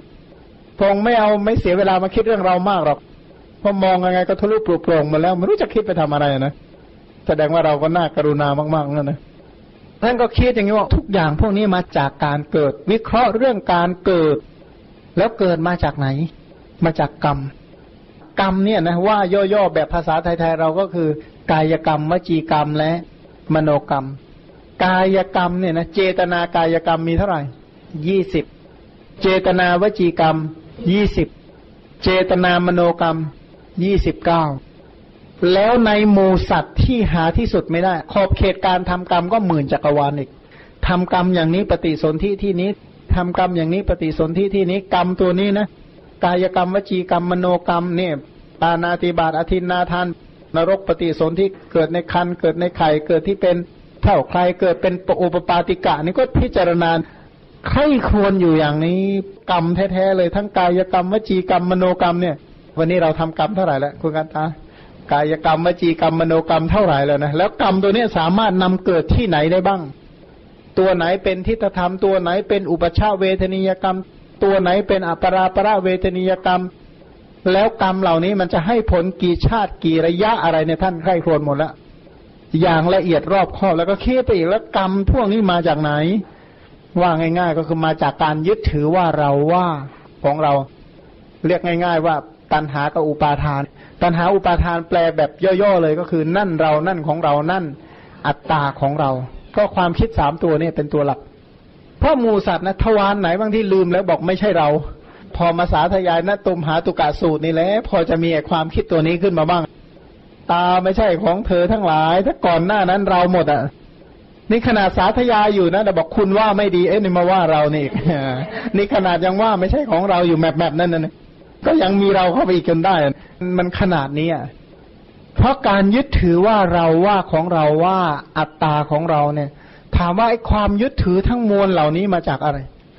ต้นกำเนิดของความยึดถือทั้งมวลมาจากเวทนา เวทนาเนี่ยอารมณ์แต่ละอารมณ์ท่านเช็คเลยว่าอารมณ์เนี่ยเป็นวัตถุแห่งเวทนาเท่าไหร่ ท่านมองออกเลย เวทนาตัวนี้มันเกิดจากอะไรเกิดจากภาษะแล้วภาษะมีกี่ประเภท ในทุกขนทุกแห่ง แล้วไม่ใช่วิเคราะห์คนเดียวนะอย่าลืมว่า การวิเคราะห์ตัวนี้คูณสัตว์ในหมื่นจักรวาลทวารหกคูณหมื่นจักรวาล แล้วก็ไล่ไปอีกนามรูปปฏิสนธิวิญญาณสังขารก็เห็นวัตตะที่เป็นไปอย่างตลอดสายเลยยาวเลยนะต้นเหตุก็มีแต่กองทุกที่เป็นไป ท่านรู้จักตัวกองทุกพร้อมทั้งต้นเหตุท่านก็มาคิดว่าสิ่งเหล่านี้นะชรามรณะเนี่ย ถ้ามันจะไม่มีอะไรต้องไม่มีก่อน ก็ต้องไม่มีชาติ แล้วชาติมันจะไม่มีได้ยังไง ก็ต้องไม่มีกรรม กรรมเนี่ยจะไม่มีได้ยังไง ก็เมื่อไม่มีการยึดถือว่าเราว่าของเราที่เรียกว่าตัณหาอุปาทาน ถ้าไม่มีตัณหาอุปาทานเนี่ยต้องไม่มีอะไร ต้องไม่มีเวทนา และที่จะไม่ให้มีเวทนาได้ต้องไม่มีภาษะถ้าจะไม่มีภาษะได้ต้องไม่มี ต้องไม่มีอายตนะ ถ้าอายตนะจะไม่มีได้ เพราะไม่มีนามรูป ถ้าไม่มีนามรูปได้เพราะอะไร ไม่มีวิญญาณ แต่สิ่งเหล่านี้มาจากสังขาร มันจะไม่ให้ไม่มีก็ไม่ได้เพราะมาจากสังขาร สังขารตัวนั้นสรุปว่าชีวิตที่มันยาวอย่างนี้เพราะอะไร เพราะอาวิชชาไม่รู้อดีตที่ผ่านมาของตัวเองเลยคือพวกอวิชชาเนี่ยนะไม่เคยทบทวนอดีตเลย ไม่พิจารณาอะไรที่จะมีต่อไปในอนาคต อย่างสมมติว่าชาวโลกนะเขาจะด่าใครว่าคนโง่คืออะไร คือคนที่ไม่รู้จักทบทวนชีวิตที่ผ่านมา ที่ทำอะไรลงไปก็ไม่รู้จักทบทวนเลยนะ แล้วอะไรจะเกิดขึ้นต่อไปข้างหน้าก็ไม่รู้ เรียกว่าคนโง่ในโลกนี้ฉันใด อวิชาก็ฉันนั้น คือทบทวนชีวิตในวัฏฏะอันยาวนานก็ไม่ได้ ไม่รู้ถึงความเป็นไปในวัฏฏะอันยาวนานเนี่ย ที่เรียกว่าอัฏฐานเนี่ย คือยาวนานอย่างนั้นก็ไม่รู้ สรุปว่าชีวิตอยู่ด้วยความไม่รู้ ไม่รู้อดีต ไม่รู้อนาคต ไม่รู้ทั้งอดีต ไม่รู้ทั้งอนาคต ไม่รู้เหตุปัจจัยของสิ่งเหล่านี้ และไม่คิดด้วยว่าฉันจะต้องปฏิบัติเพื่อความเบื่อหน่ายในสิ่งเหล่านี้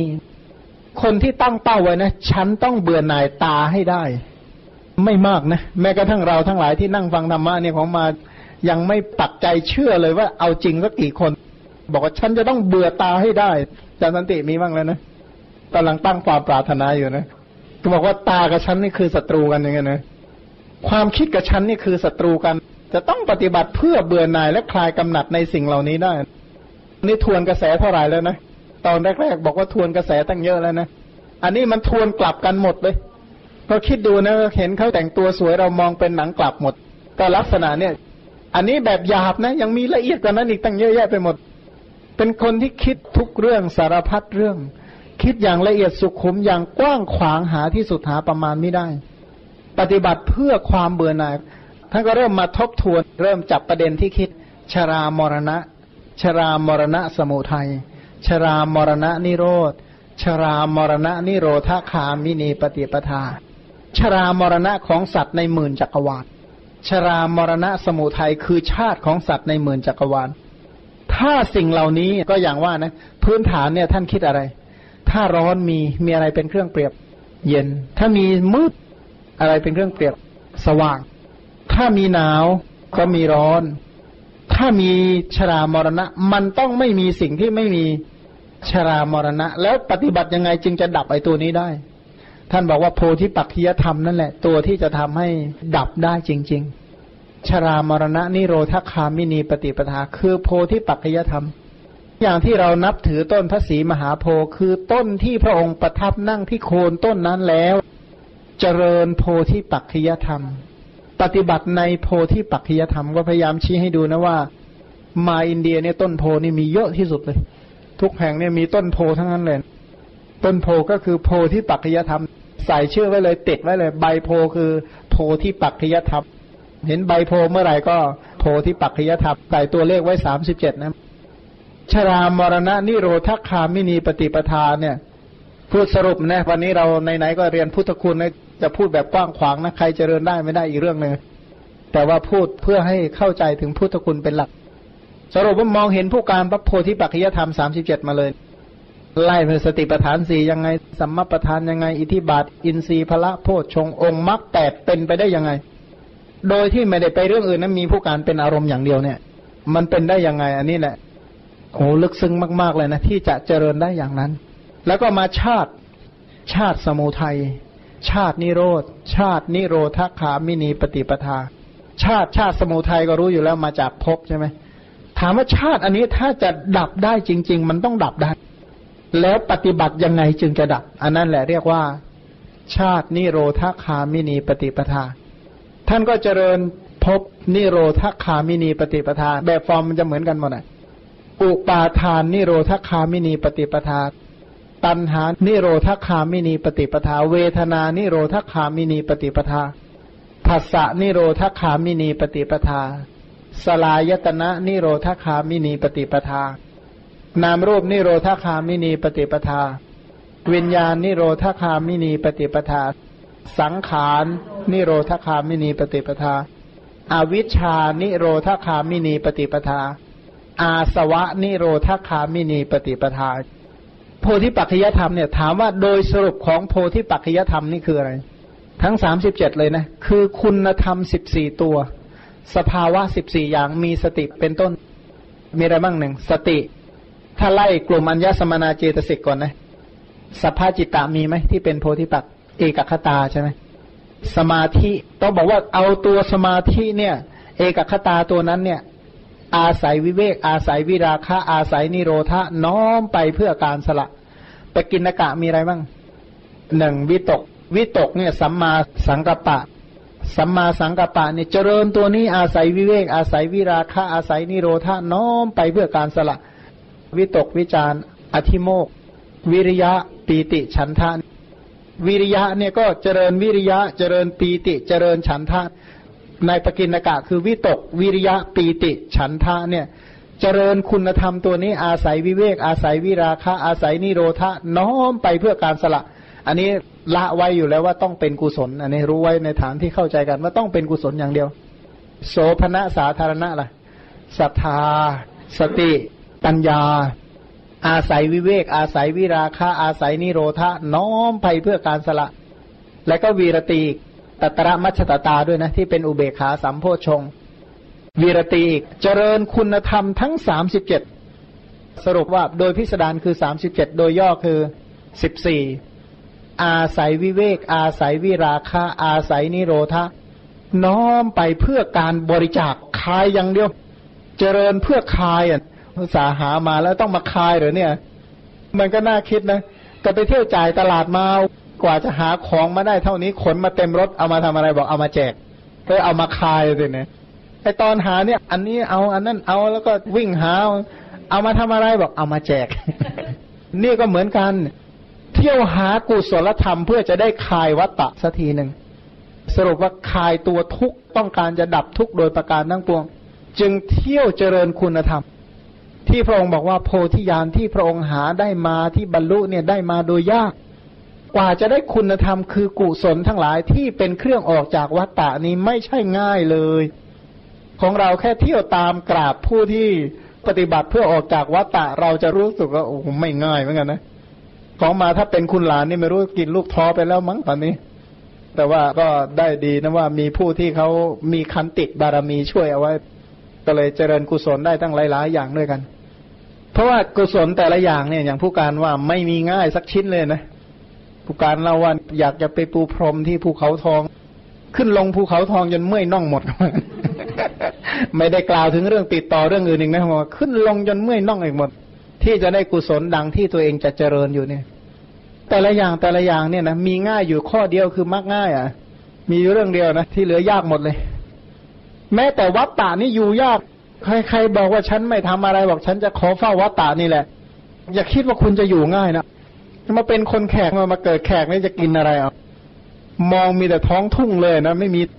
สวนลำไยสวนเงาะสวนทุเรียนสวนลิ้นจียอดผัก ยอดไม้ใบหญ้าไม่ค่อยมีอะไรเลยแล้วถามว่าจะอยู่กินอะไรกัน สวนผักอยู่ตรงไหนเนี่ยเรานั่งรถผ่านมาตั้งหลายวัน เห็นสวนผักบ้างไหมไม่ค่อยเห็นใช่ไหมไม่มากนักอะนะคนมันมากเท่านี้นะมันจะกินอยู่ยังไงอะแล้วคนมันกินแต่กระหล่ำอยู่ได้เหรอ สารอาหารอย่างอื่นนี่เข้ามาตั้งเยอะแยะ ไม่ใช่ว่าฉันเนี่ยไม่ต้องการเจริญอะไรมาก ฉันจะขอเฝ้าวัตตะนี่แหละ ไม่ใช่ง่ายเลย สมมติว่าเนี่ย ฉันจะขออยู่แถวนี้แหละถนนแบบนี้ะถามว่าจะไปไหนมาไหนง่ายไหมไม่ง่ายเลยนะหาที่ปัสสาวะอย่างยากเลย ขนาดเอาทิ้งนะไม่ต้องเอาเข้าเนี่ยเอาทิ้งอย่างยากเลยจะกล่าวไปยายถึง เอาเข้าพันชีวิตของผู้ที่เฝ้าวัตตะนี่ บอกตรงๆว่าเป็นเรื่องยากมากๆ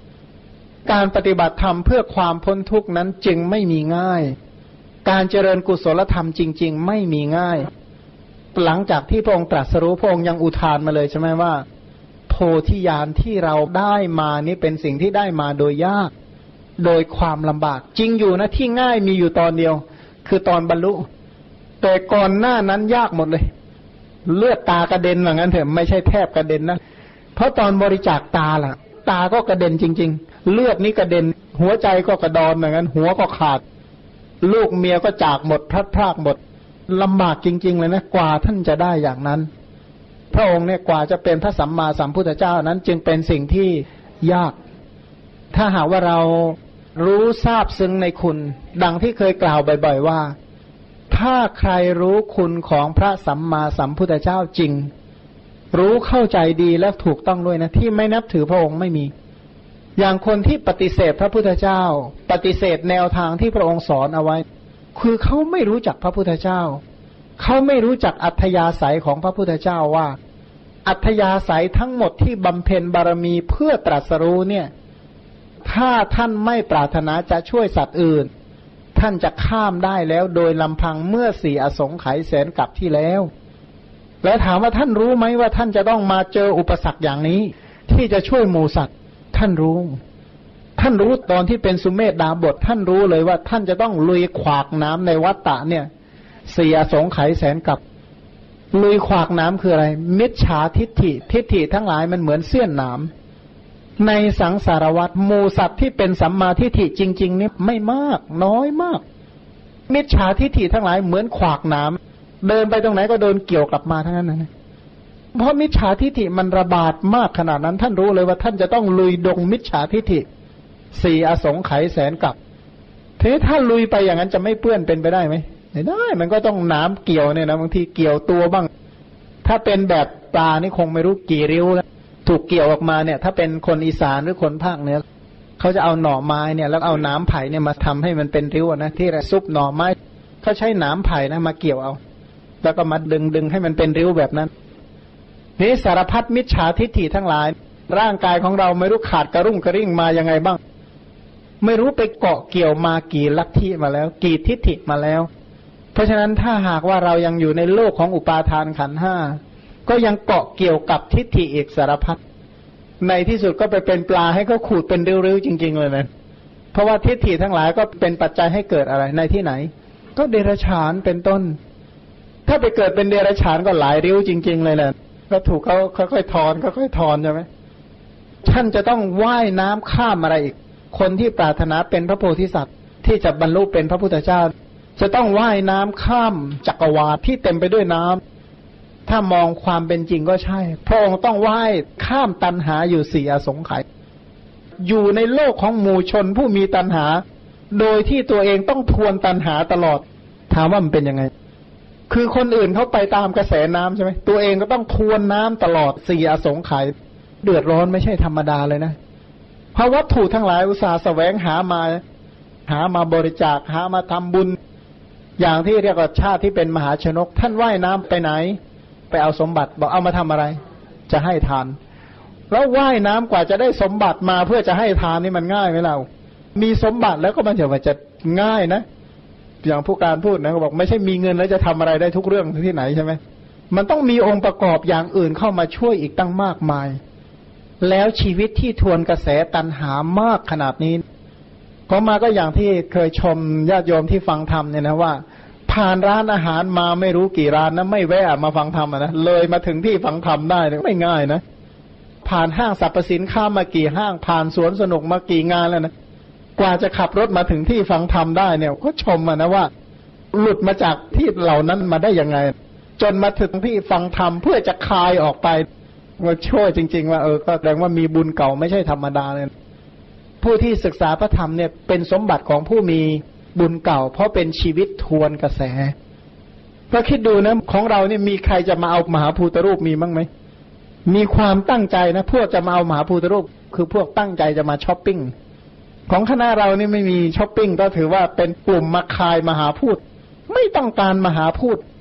เมื่อไม่ต้องการมหาพูด แต่ถามว่ามูสัตว์เข้าหาอะไรกันอยู่รู้ไหมหามหาพูด เที่ยวหามหาพูดเสาะหามหาพูดสแสวงหามหาพูด ตอนที่เขาอยู่ด้วยกันอย่างนี้นะไม่มีมหาพูดมานะเขาสบายมากเขาไม่ทะเลาะกัน พอโยนขนมไปชิ้นหนึ่งเนี่ยทะเลาะกันแล้ว ไปแย่งเข้ามาได้เยอะเลยนะแล้วเขาโยนมาอีก ยังไปจับอันนั้นอันนี้ถูกแย่งไปหมดแล้วสอหามหาพูดสแสวงหามหาพูดเดือดร้อนเพราะมหาพูดร้องให้เพราะมหาพูดเขามานี่ไปเหลือบดูเด็กคนหนึ่งบอกเฮ้ยมันผิวดำหรือว่ามันถาทานมาวะนี่ก็บอกว่ามันผิวมันเป็นอย่างนั้นจริง ๆอะนะแต่เราเคยทำเหตุแบบนั้นมามั้งจนพระบางรูปบอกว่านี่นึกว่าคนอินเดียว่างั้นนะแสดงว่ามีเขาโค้งมาก มาถึงนี่ดันชอบไอ้ฉาดจับปฏิอีกอันนี้ไม่ได้พูดเรียบเคียงให้หามาให้นะ แต่เล่าว่า นี่แสดงว่าสายเคยเป็นแขกมาบ้างนะคุยไปคุยมานะก็มีโยมบางคนก็เล่าว่าพวกเขมรเนี่ยก็บอกว่าสายพันธุ์เดียวกับพวกแขก ของมาก็แสดงว่าถ้าดีเอ็นเอระดับยาวๆมาสายมีสายพันธุ์อยู่บ้างเหมือนกันโยมพ่อนะถ้าไม่แต่งตัวมากับกลุ่มเราเนี่ยนะไม่รู้นะว่าใครเป็นใครเนี่ย โยมสุจินกับคุณจรัดพันเนี่ย บอกไปเห็นแขกอินเดียก็นึกว่าโยมพ่อเนี่ยนะเรียกใหญ่เลยนะมันปนกันไปหมดนะไม่รู้ใครเป็นใครอะคุณสวนมาเหมือนกันนะคุณสวนก็ไปที่เนปาลพวกเนปาลนึกว่าพวกเดียวกันนั่นก็ลักษณะเดียวกันนะกลุ่มที่มาจากสายทางโน้นเนี่ยเอ๊ะมันเผ่าเดียวกันนะมั้งมันก็ดูใกล้ๆเคียงกันไปหมดนี่ย้อนกลับมาอีกว่า ผู้ที่ตั้งความปรารถนาเพื่อเป็นพระโพธิสัตว์ ท่านต้อง เดินเท้าเปล่าเพื่อที่จะลุยไฟข้ามจักรวาล ไฟคืออะไร ไฟคือราคะเป็นต้น ท่านจะต้องถูกเผาอยู่สี่อสงไขยแสนกับ ถามว่าหนึ่งกับเท่ากับเขาเวปุระบรรพตที่ชี้ให้ดูหนึ่งมหากับเนี่ยเท่ากับภูเขาหนึ่งลูก ถูกเผาอย่างนั้น ถ้ากระดูกที่ถูกเผาถ้าไม่ฝังไม่อะไรนะอันนี้ชาติที่มีกระดูกชาติที่เป็นไส้เดือนกิ้งกือที่ไร้กระดูกไม่ต้องพูดถึง พูดแต่เฉพาะชาติที่มีกระดูกแล้วมากองกองเรียงกันเนี่ย มากกว่าเขาเหล่านั้น นั่นหนึ่งกลับใช่ไหมเลขศูนย์ร้อยสี่สิบตัวเรียกหนึ่งอสงไขยแล้วสี่อสงไขยเศษอีกแสนกลับเนี่ยบอกว่าจะต้องถูกเผาอยู่นานเท่านี้ถูกเผาหมดกระดูกไม่รู้เท่าไหร่ต่อเท่าไหร่แล้ว ก็อยู่ได้ จนเป็นเจ้าของวาทะว่าด้วยอะไร น้ำตาของเธอมากกว่าน้ำทะเลไม่มีใครกล้าพูดหรอกนอกจากพระพุทธเจ้า ที่กล้าพูดก็พูดตาม เลือดของเธอที่เธอเสียไปมากกว่าน้ำทะเลมหาสมุทรถามว่าท่านเนื้อของเราน่าจะมากกว่าแผ่นดิน ก็ขนาดกระดูกเนี่ยนะถ้าแค่กลับเดียวก็เท่ากับเขาเวปุระบรรพศท่านตั้งความปรารถนาเพื่อเป็นพระพุทธเจ้าเนี่ย ถูกเผาอยู่สี่อสงไขยแสนกับ ถูกไฟคือชาติชรามรณะเนี่ยเผาอยู่ตลอดเวลา ถูกไฟคือราคาไฟคือโทสะเป็นต้นนี่แผดเผา อย่างถ้าอ่านชาดก ท่านเป็นแม้กระทั่งมูสิกะ มูสิกะ แปลว่า หนู นึกว่าดีนะถ้าฟังเป็นบาลีก็นึกว่าแจ๋วนะที่ไหนได้ แต่ว่าพระโพธิสัตว์เคยเกิดเป็นหนูจริง ๆ ในชาดกชื่อว่ามูสิกะชาดกหรืออะไร ถ้าจำไม่ผิดเนี่ยมีอยู่เกิดเป็นหนู ก็หนูยังเป็นพวกปลาก็เป็นน่ะ ปลาช่อนก็เป็น กวางก็เป็นเสือก็เป็นถามว่าสุนัขเคยเป็นไหมไม่มีอะไรที่ไม่เป็นลิงก็ยังเป็นเลยนะ แต่ว่าทุกชาติที่ท่านเกิดอยู่ในชาติใดก็ตาม ท่านจะต้องได้บุญ ท่านจะต้องบำเพ็ญบารมีอยู่ข้อใดข้อหนึ่งจนได้ แต่ว่าที่ทำมากจริง ๆ คือชาติที่เป็นมนุษย์พันท่านก็เดือดร้อนลำบากมากที่บอกว่า โพธิญาณที่พระองค์ได้มานี่เป็นสิ่งที่ได้โดยยาก หลังจากที่พระองค์ตรัสรู้อริยสัจบรรลุเป็นพระพุทธเจ้า และพระองค์รู้เลยว่า โพธิญาณที่พระองค์ได้มาเนี่ยเป็นสิ่งที่ได้มายากจริง ๆ จิตก็เลยไม่น้อมไปเพื่อที่จะจะสอนจะแสดงธรรมมามายังไม่ได้นึกถึงว่าเราเป็นอะไรแบบนั้นอะไร ขนาดนี้แค่คุยอยู่ทุกวันเนี่ยบอกทำไมมันยากอย่างนี้ทำไมเขาเข้าใจยากจริง ๆ เลยนะดูเขาไม่เข้าใจหรือว่าแกล้งไม่เข้าใจหรือว่าอยังไงกันแน่บางทีก็ชักงงๆเหมือนกันนะเอาไงกันแน่ตอนคุยกันก็ดูพยักพเยิดดูเหมือนกับรู้เรื่องรู้ราวดีอะไรเงี้ยนะแต่พอเขาคุยกันเองทำไมมันเป็นอย่างนั้นไปอีกแล้วอย่างเงี้ยนะน่าชักแปลกใจอย่างนั้น อ๋อเหรอบอกเมื่อไรจะเลิกสักทีนะก็ขอรับรู้ไปก่อนจะได้จบเร็วๆอย่างเงี้ยว่าคาถาอุทานที่ตรัสรู้ก็อุทานว่าอะไรคือพิจารณาจนแทงตลอดแทงตลอดอริยสัจอริยสัจที่พระองค์พิจารณาถ้าพูดแบบบททั้งหลายก็คือกี่บท ก็สองร้อยหนึ่งบทคูณด้วยอริยสัจสี่นี้พูดแบบย่อๆใครที่เรียนปฏิสัมพิธามมาก็จะไม่แปลกใจเลยครับ ที่พระองค์ปฏิบัติ จนสามารถตรัสรู้เป็นพระสัมมาสัมพุทธเจ้า แล้วก็พิจารณาโดยรอบเสวยวิมุตติสุขอยู่เจ็ดวัน วันที่เจ็ดพิจารณาธรรมะทั้งคืน พิจารณาปฏิจจสมุปบาทอนุโลมสี่ชั่วโมง พิจารณาทุกขสัตว์กับสมุทัยสัตว์เนี่ยสี่ชั่วโมง พิจารณานิโรธสัจจะอีกสี่ชั่วโมงอาสังคตะธาตุไม่ถูกปัจจัยปรุงแต่งนะมีอะไรนักหนาจะต้องคิดตั้งสี่ชั่วโมง คิดด้วยอำนาจปัจเจเวกขณะยานนะสี่ชั่วโมงด้วยกัน แล้วพิจารณาอริยมรรคอีกสี่ชั่วโมง สรุปว่าคิดปฏิจจสมุปบาทอนุโลมปฏิโลมอยู่สิบสองชั่วโมง หลังจากเป็นพระพุทธเจ้าแล้ว ถามว่าท่านจะรู้อะไรสักเท่าไหร่ ใช้เวลาคิดอยู่สิบสองชั่วโมง แล้วหลังจากนั้นเนี่ยพระองค์ก็มาพิจารณาดูหมูสัตว์อีกว่าจะสอนเขายังไง พอพิจารณาไปเนี่ยก็เห็นความเดือดร้อนของสัตว์อีก หลังจากนั้น เทวดาเขาสงสัยว่า ท่านยังมีอะไรที่จะต้องปฏิบัติเพื่อให้เป็นพระพุทธเจ้ายิ่งไปกว่านี้หรือเปล่า พระองค์ก็เลยแสดงยมกะปาฏิหารเพื่อตัดความสงสัย ยมกะปาฏิหารเนี่ยพระองค์แสดงอยู่สี่ที่ ที่ที่หนึ่งก็คือที่พุทธคยา ที่ที่สองก็คือที่ที่สาวัตถี ที่สามก็คือที่กบิลพัทแต่มีอยู่ที่หนึ่งเนี่ยของมายังหาไม่พบว่าที่ไหน แต่ในหนังสือคุณป้าสุรีเรียบเรียงมาก็บอกว่าสี่ที่ ในอัตถกถาก็บอกว่าสี่ที่ แต่ที่ที่สี่นี่ของมานึกไม่ออกว่าอยู่ตรงไหน พอแสดงยมกะปาฏิหารเสร็จพระองค์ก็อะไร ดูสถานที่ที่พระพุทธเจ้าตรัสรู้ยืนดูอยู่เจ็ดวัน ด้วยมารำลึกว่าที่ตรงนี้ทำให้พระองค์ประสบความสำเร็จ พระองค์เนี่ยสแสวงหาพระนิพพานสแสวงหาสัพพัญยุตยาหามาสีอสงไขยแสนกับพึ่งมาเห็นอยู่ตรงนี้ นึกถึงคุณต้นโพกับบัลลังก์ที่ทำให้พระองค์ตรัสรู้ก็เลยดูอยู่เจ็ดวัน ดูด้วยความทราบซึ้งคุณ แต่ก็ไม่ใช่ว่า ดูอยู่แค่จักขูวิญญาณจักขูทวารวิถีนะไม่ พระองค์ก็พิจารณาอะไรอยู่ตรงนั้น โดยที่ดูด้วยแล้วก็พิจารณาอะไรอยู่เจ็ดวันด้วยกัน แล้วก็เดินจงกรมรัตนกรงกรมระหว่างที่ตรัสรู้กับที่ยืนดู เดินอยู่อย่างนี้เจ็ดวัน หลังจากครบเจ็ดวันก็ไปพิจารณาอภิธรรมปิดก พิจารณาสภาวะธรรมทั้งมวล พิจารณาจริง ๆ โดยรอบครอบเนี่ยคือตอนที่พิจารณาพิธรรม พิจารณาอยู่เจ็ดวัน ไม่มีคำว่านอน พิจารณาเจ็ดวันนี้พิจารณาอะไร ท่านบอกว่าถ้าเอามาพูดเทศอยู่เป็นพันพันปีก็ไม่มีหมด ที่พระองค์พิจารณาทั้งหมดนั้นอะ ไม่มีเอามาพูดเป็นคำนะถ้าแค่คิดเนี่ยมันใช้เวลาคิดแป๊บเดียว ถ้าเอามาเป็นภาษาพูดกับภาษาเขียนเนี่ย ใช้ตัวหนังสือเปลืองมาก ใช้คำเปลืองมาก อย่างสมมติว่า คนที่มีความรู้ว่าเรื่องการเดินทางจากนี้ไปเมืองพาราณสีอย่างชำนาญนะก็ใช้เวลาคิดสักครึ่งนาที ถามว่าเอามาพูดเนี่ยมันเท่าไหร่ เอามาเขียนเนี่ยมันเท่าไหร่เรื่องเยอะมากๆเลยพระองค์คิดอภิธรรมพิจารณาอภิธรรมใคร่ครวญพระอภิธรรมอยู่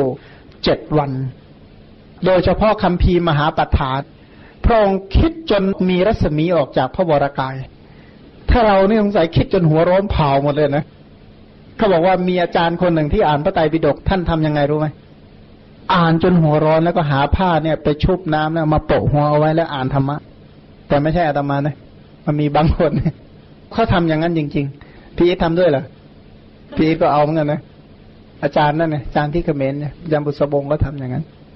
อ่านจนหัวร้อน ของมาเนี่ยดูแล้วชักนี้ก็นอนแล้วไม่เอาแล้วแล้วค่อยว่าใหม่ก็มีผู้ที่เขามีความเพียรมากเขาเพียรจริง ๆ ของเราก็ไม่ถึงกับเพียรเท่าไหร่แต่อาศัยว่าไม่เลิกเพราะบางอย่างนี่โครงการตั้งไว้เป็นสิบสิบปีนะใครจะรีบก็รีบไปเดี๋ยวข้าพเจ้า ก็รีบได้เท่านี้อะรีบมากกว่านี้ เดี๋ยวรถมันก็จะพังเอาอะก็เหมือนกับถนนที่เรามาตะบึงมาเลยได้ไหมไม่ได้ ผ่อนอีกก็ไม่ได้ เร็วเกินไปก็ไม่ได้ ถ้าวิ่งตรงอย่างเดียวก็ไม่ได้ มันก็อย่างนี้แหละ แต่ก็รอดมาได้ถึงตอนนี้ก็แจ๋วแล้วนะ มันก็อย่างนี้แหละชีวิต การศึกษาพระธรรมในยุคนี้ที่ที่เราจะศึกษาโดยเฉพาะตามคำสอนของพระสัมมาสัมพุทธเจ้า ถ้าเราไม่แม่นหลักแล้วก็ไม่เอามาตรึกเอามาโยนิโสมนสิการเอามาพิจารณาจริง ๆ เนี่ย โดยที่สุดแม้แต่คุณของพระพุทธเจ้าเราก็จักมองไม่เห็น ว่าพระองค์นี้มีคุณอย่างไร ถ้าคุณของพระพุทธเจ้าไม่รู้ไม่เห็น สิ่งที่พระองค์สอนทั้งหมดเราคิดหรือว่าควรเอามาใส่ใจ หลายเรื่องมันขัดต่อกิเลสเรามากๆเลยนะ อาหารอะไรอะไรบอกว่ามันปฏิกูลอย่างเงี้ยเราก็จะนอนพักผ่อนให้มันสบาย บอกจงลุกขึ้นเถิด จงนั่งเถิดจะประโยชน์อะไรด้วยการหลับ ขัดมากๆเลยนะ ก็เราชอบของเราอะพระองค์ก็บอกว่าราคะย่อมยังจิตให้กำเริบ ภัยที่เกิดขึ้นในภายในคนโลภก็ไม่รู้สึก คนโลภไม่รู้อัดคนโลภไม่เห็นธรรมเมื่อได้ความโลภครอบงำความมืดก็เกิดขึ้นพระองค์ก็บอกว่าราคะนี่มันเป็นฆ่าศึกภายในศัตรูภายในเพชฌฆาตภายในผู้ฆ่าภายในตาประมิตรภายในบางแห่งก็บอกว่าสนิมเนี่ยเวลามันเกิดมันเกิดที่ไหน มันเกิดที่เหล็กแล้วมันก็ทำลายเหล็กชั้นใดราคะมันเกิดในจิตของผู้ใด มันก็ทำลายผู้นั้นเสียหายยับเยินหมด พระองค์ก็มาสอนเราอะนะซึ่งเราก็ชอบของเราอะ แล้วก็มาสอนจนเราเอราคามันชักไม่ดีจริงแล้วมั้งเนี่ยนะคือมันขวางไปทุกเรื่องเนี่ย ถ้าเราไม่รู้คุณของพระองค์จริง ๆ เราจะไม่รู้ว่าสิ่งที่พระองค์สอนมันขัดต่อความคิดของเราทั้งหมด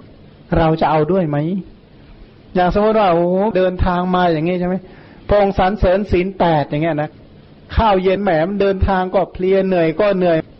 มันอร่อยหอมมากเลยนะ แล้วก็บอกไม่เอาอะ ไม่บริโภคนี่แม่มันทำยังไงเนี่ยเนี่ยไม่ง่ายเพราะมันมันหลายวันแล้วมันจึงทำได้ คือหัดสมาทาน แต่ถ้าคนใหม่ ๆ เลยนะคุณหลานหิวไหมตอนแรกๆทำไมมาเช้าสักทีนะรอเช้าหน้าดูเลยนะไม่ธรรมดานะ เพราะว่ามันขัดมันฝืนตั้งแต่เริ่มสีไล่มาเรื่อยๆ ก็ยุงมันกัดเรา มันต้องสมควรตบสิ มันต้องสมควรตายใช่ไหมมันทำเราเจ็บ ก็บอกอย่าไปฆ่ามา ข้าวของคนอื่นที่เขาวางเผลอเราก็แหมถ้าเอาโดยที่เขาจับผิดไม่ได้ มันก็น่าจะดีใช่ไหมแต่ทีนี้พระองค์บอกไม่ใช่ แต่ละศีลแต่ละอย่างที่พระองค์สอนให้มีศีล กุศลศีลนะยังขัดต่อกิเลสเป็นอย่างมาก จะกล่าวไปยายถึงกุศลที่เป็นสมถะและวิปัสนา จะขัดขวางต่อวัตตะเท่าไหร่ พระองค์เนี่ยรู้เลยว่าธรรมะที่พระองค์จะสอนสัตว์อื่นนี้เป็นสิ่งที่ยากจริงๆ อย่างที่เราศึกษาพระธรรมแล้วที่เข้าใจว่ายากเนี่ย เข้าใจเถอะว่ายากจริง ๆ ถ้ายิ่งคนที่มีอัธยาศัยต่อวัตตะด้วยแล้ว ยังไม่เห็นพิษภัยของวัตตะด้วยแล้วธรรมะนี่จะยากยิ่งขึ้นเท่านั้น เพราะแค่ใจยังไม่มีเลยนะกล่าวไปยายถึงกายและวาจาเล่า จะกล่าวไปยายถึงพฤติกรรมเล่า แค่เห็นด้วยยังไม่เห็นด้วยนะจะกล่าวไปยายถึงมาศึกษา ที่กล่าวหลาย ๆ ครั้งว่าขออนุโมทนากับท่านทั้งหลายด้วยนะ ที่ฝักฝ่ายถึงขนาดนี้ เพราะอะไรเพราะไม่ใช่เป็นสิ่งที่ที่ง่ายสักเท่าไหร่เพราะหนึ่งเราต้องคิดอะไรในสิ่งที่มันไม่ใช่แบบคนสมัยนี้คิด มันคิดอีกอย่างหนึ่งเลยนะ ก็มีผู้ใช้คำหนึ่งบอกว่าเป็นอีกโลกหนึ่งเลยนะ ในเรื่องของธรรมะเป็นโลกที่อยู่ในความคิดอย่างเดียว ถ้าเรียนภาษามาใช่ไหมยังมีการพูดคุยกันยังมีเขียนป้ายเขียนอะไรมา แต่ในเรื่องนี้กุศลอกุศลเป็นต้นเขาเขียนไว้ที่ไหนไหมอันนี้วัตถุอันนี้นะสีสวยๆนะราคะท่านจะเกิด มันเป็นอกุศลมันมีโทษ อธิบายไว้ในสีสวยๆนั้นมีไหมคนทาหน้าแต่งตัวมานี่จะได้ให้คนอื่นว่านี่นะ วัตถุแห่งสุภาพนิมิตนะ มันเป็นที่ตั้งแห่งราคาเป็นต้นเนี่ย คนแต่งเขาคิดอย่างนั้นไหมไม่มีมันมันก็ตรงกันข้ามหมดเลยแต่ละเรื่องทั้นธรรมะนี่จึงเป็นอีกวิชาหนึ่งที่เรียกว่า เป็นสมบัติของผู้มีบุญจริง ๆ ถ้าไม่สั่งสมบุญไม่สั่งสม จริตอัธยาศัยไม่มีใจจริง ๆ แล้วเนี่ยยาก ตรงนี้ทำให้เห็นว่าใครที่ที่คิดจะเกื้อกูลคนอื่น ก็เป็นสิ่งที่ดีที่จะสงเคราะห์บุคคลอื่น แต่ว่าพิจารณาให้ดีๆหน่อยนะ จะไม่ง่ายอย่างที่ที่เราคิด ถ้าง่ายอย่างนั้นเนี่ยโอ้ยพระพุทธเจ้าช่วยเราไปนานแล้ว ไม่ใช่ว่าพระองค์ไม่กรุณาเราแต่ไม่รู้ช่วยเราตรงไหนนะในตอนนั้น ก็เป็นอย่างนี้แล ในส่วนตรงนี้ก็พูดถึงว่าพระองค์เนี่ยแสวงหาอสังขตาธรรมที่ทวนกระแส แต่เมื่อแสวงหาพบแล้ว พบอมตะบทบทที่ไม่ตายคือพระนิพพาน เป็นธรรมที่พ้นจากความเกิดความแก่ความเจ็บป่วย พ้นจากความตายพ้นจากโสกะปริเทวะทุกขโทมนัสอุปายาตพ้นจากวัฏทุกข์ พระองค์เป็นที่สการะเคารพของหมู่เทวดาและมนุษย์ทั้งหลาย ไม่มีบุคคลใดในโลก เป็นที่โคจรแห่งบุคคลทั้งหลาย พระพุทธเจ้าเนี่ยเป็นอายตนะที่พิเศษที่เป็นที่รองรับจิตวิญญาณของหมูสัตว์มากที่สุด พระพุทธเจ้านะเป็นบุคคลที่เป็นอารมณปัจจัยของสัตว์มากที่สุด ในบรรดาอารมณปัจจัยทุกชนิด ถ้าใครเรียนประธานมาเนี่ยฟังคำนี้ไม่ยากนะเข้าใจทันที เป็นที่รองรับความคิดของหมู่สัตว์ที่สุดคือพระพุทธเจ้า อย่างเช่นว่า พระองค์ตอนที่ตรัสรู้สายตากี่ล้านคู่ที่ดูพระองค์อยู่ ตอนนั่งโคนสีมหาโพธิ์สายตาของเทวดาเนี่ยเป็นจักรวาลเนี่ยมาดูพระองค์จะบรรลุ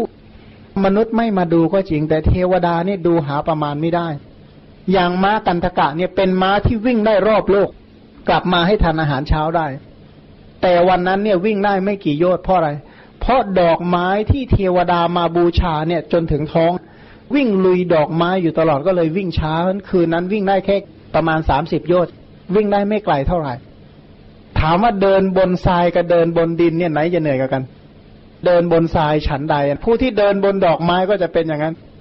ถ้าดอกไม้แค่บางๆหน่อยๆนะมันไม่เท่าไหร่หรอกแต่ถ้ามีแต่ดอกคำฝอยสูงจนถึงเข่าเนี่ยลองเดินดู